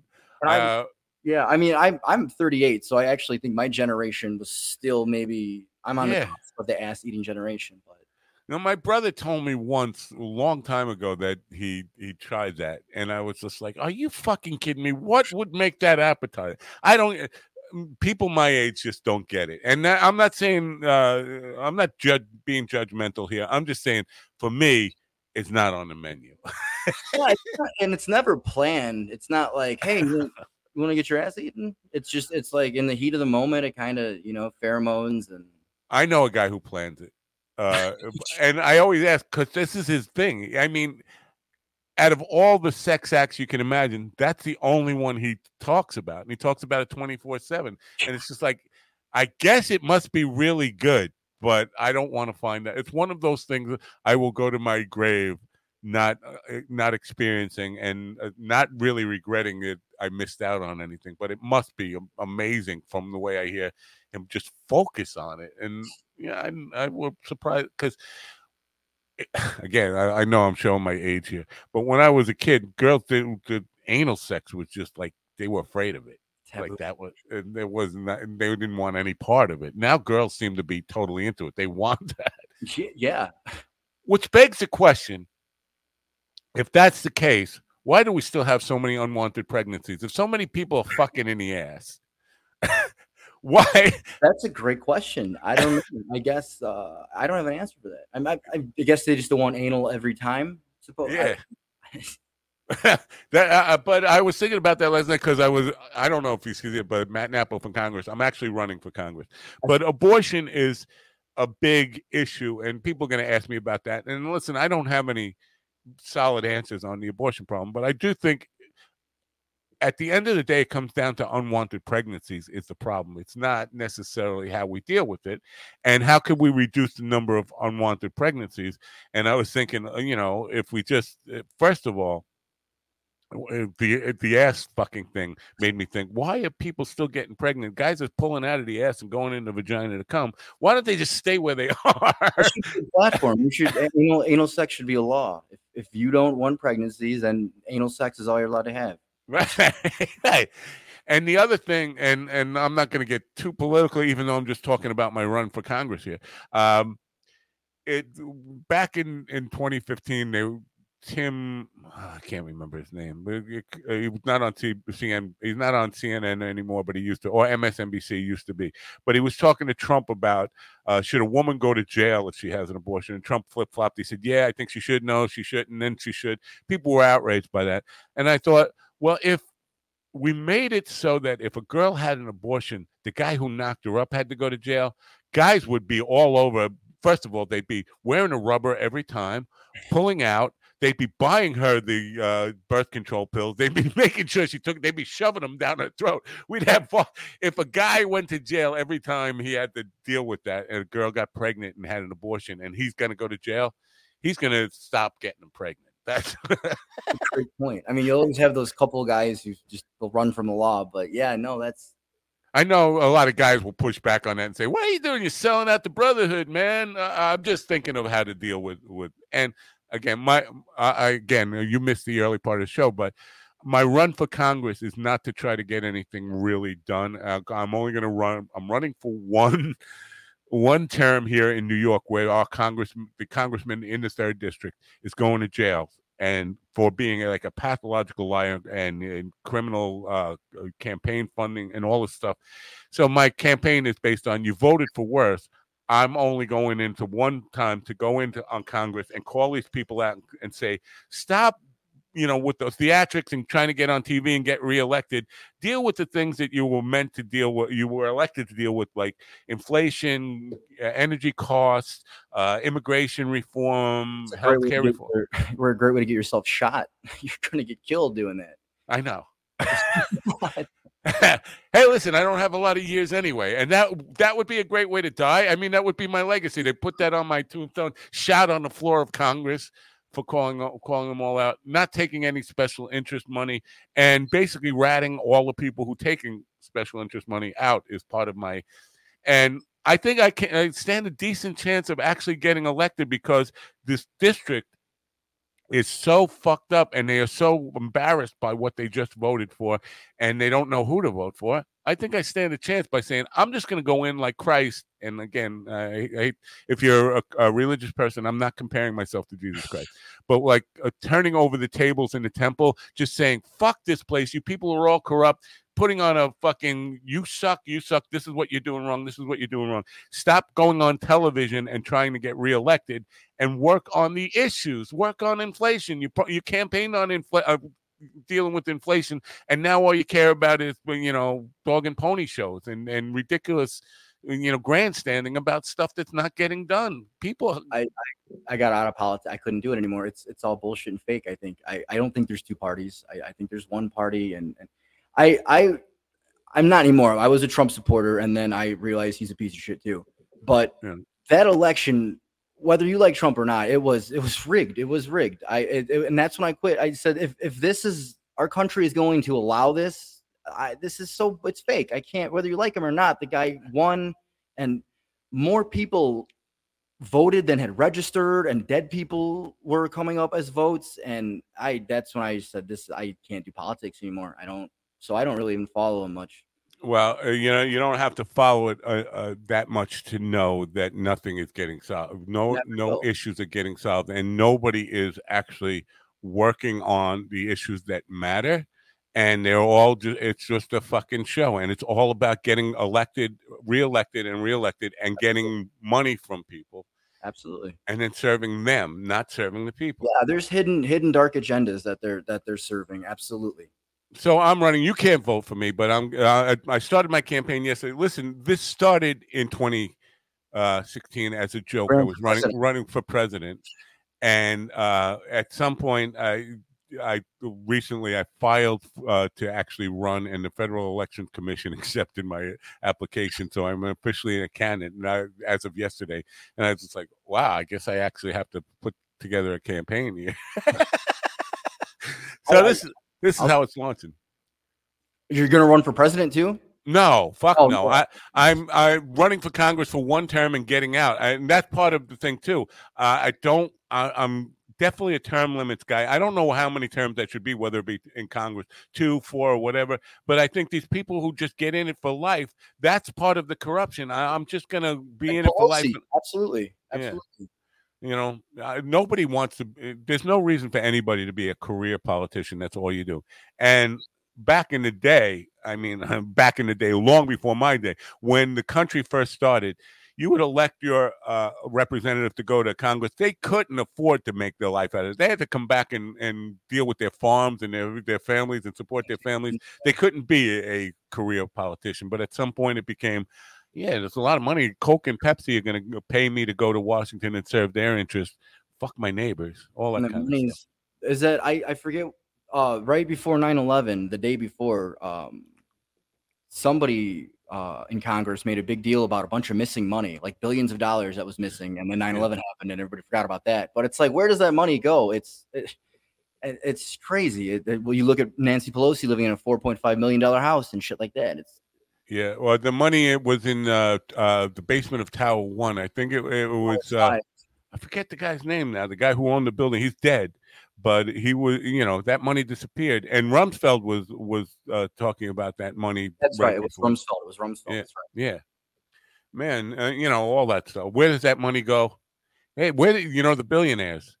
Absolutely. I was talking about the billionaires and the sub subs that died. Four billionaires. So all of them were billionaires, multi billionaires where does that, you know, if, if that get just to their spouse, uh, you know, because mm-hmm. I would think my, my, wife would love to get a billion dollars and have me at the bottom of the ocean. And I, I mean, where does it, if they didn't have a will, because these guys were young billionaires, and I'm sure once you get to be a billionaire, you write a will, whether you think you're going to die soon or not.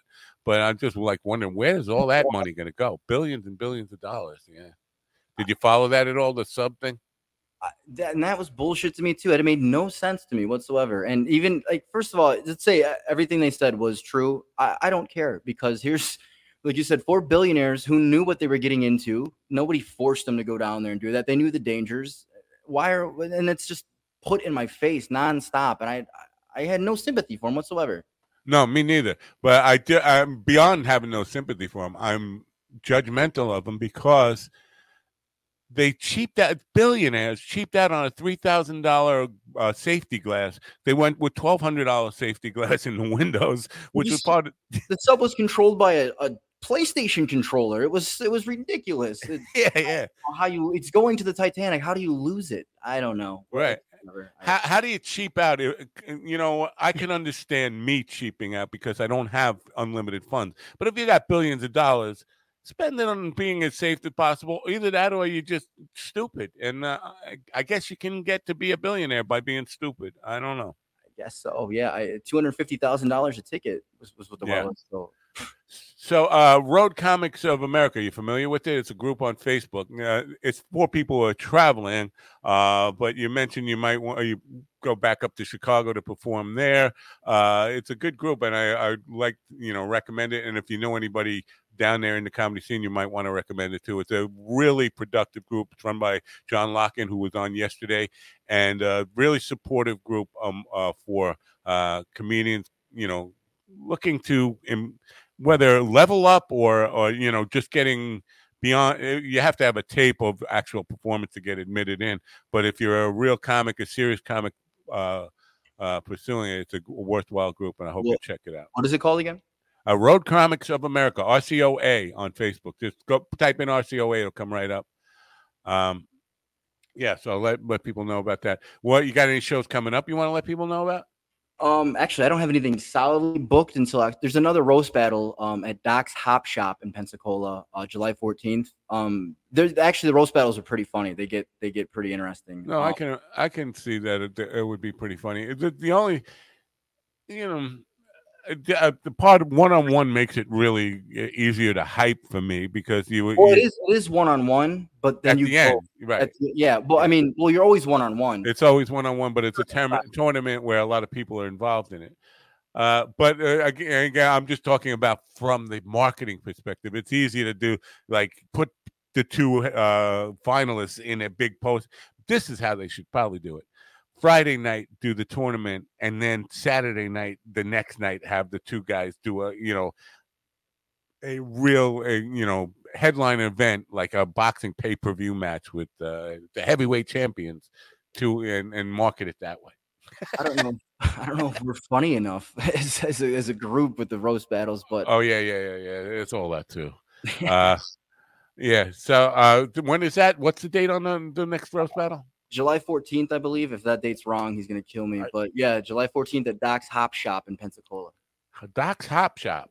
What is that? It's a bar.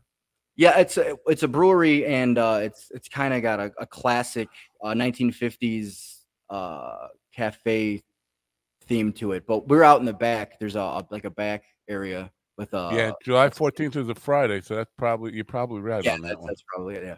Yeah. Uh, cool stuff. Well, good luck with that. And uh, you know, anything you got coming up, do uh, remind me of it. Let me know. I'll promote it here for you. Oh, you. Absolutely, and, and Yeah, push it. and I was I still got to do some stuff for you. I was I was gonna do some skits and things like that. I got so busy. I uh I, I had to write a book for somebody and and uh, Write a book. yeah I I uh do kind of like a hired gun writing things and and somebody hired me to write a baseball book. Um I can't push it because I was a ghostwriting contract that I Right. signed.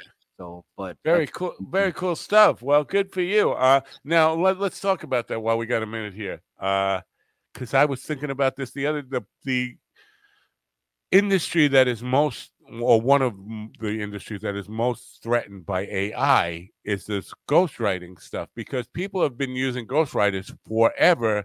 But now, and I had an author on last week who, who was talking about the motorcycle clubs. He he's a he writes prolifically about but he said he's got an AI thing that he can put in a paragraph of his own style. The AI will learn his voice, learn his writing style, and put out an entire book.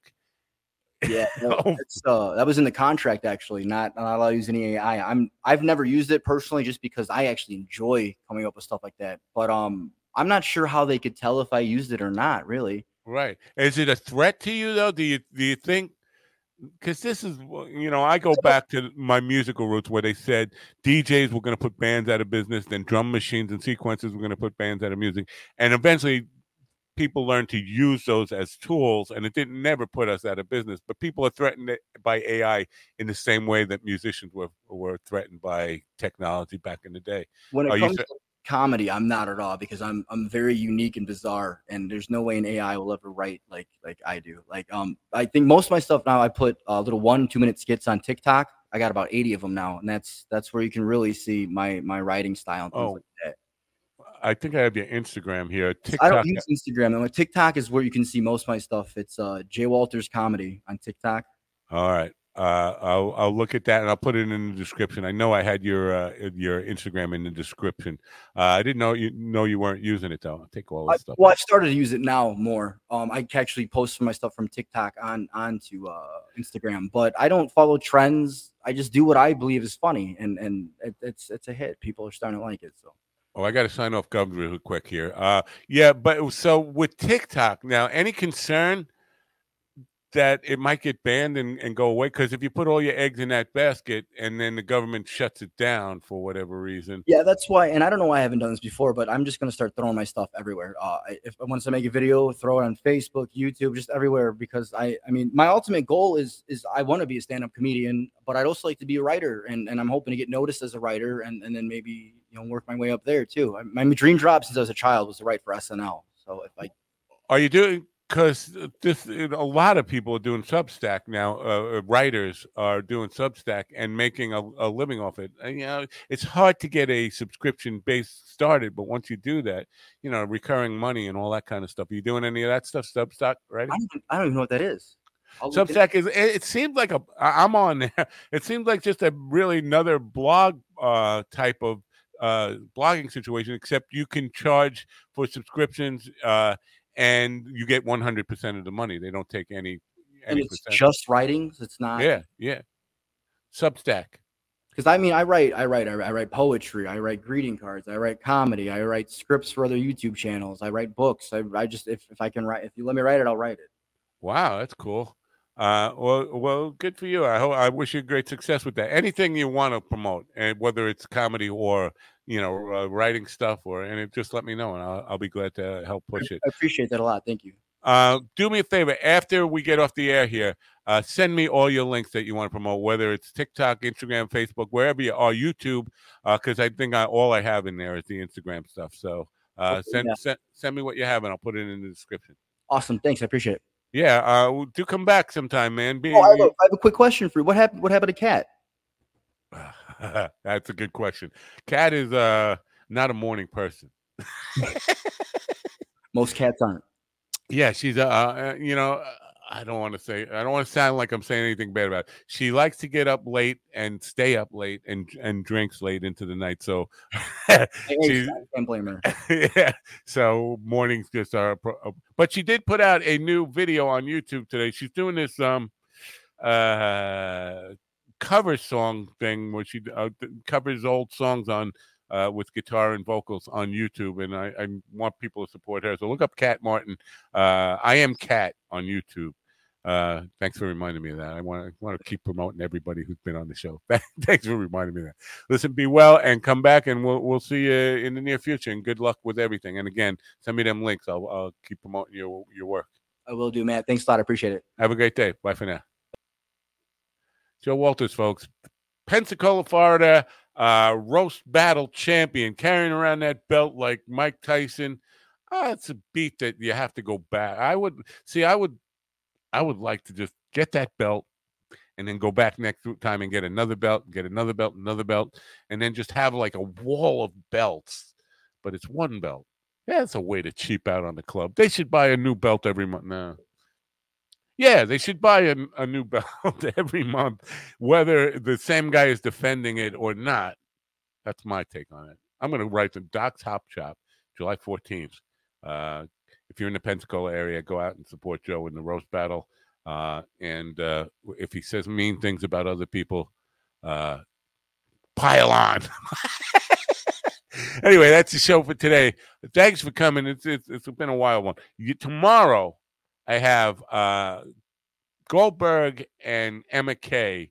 On uh, Goldberg will be on nine fifteen, and Emma Kay at 10:15. Emma Kay, both of them are New New Jersey-based uh, comedians. Emma Kay boasts that she's the second funniest comedian in New Jersey. I want to know who's the first because if it's not Goldberg, he's going to be a little insulting. And I don't think it's going to be Goldberg. But I don't. I'm curious who's the first, who's the funniest comedian in New Jersey. I don't know. Joey Diaz? I don't know. Uh, you tell me. Anyway, because uh, I don't know that much. As close as we are to New Jersey, Joey Diaz, Joseph Anthony, who's been on this show. I'm trying to think of other New Jersey-based comedians that I know. Not a whole lot. Oh, John Pavaramo. Oh, he's going to be mad at me for not remembering him. Um, that's it. That's all I got for New Jersey. Anyway, that's the show for today. Don't forget to turn on your radio. Thanks for coming. Have a great day. Bye for now.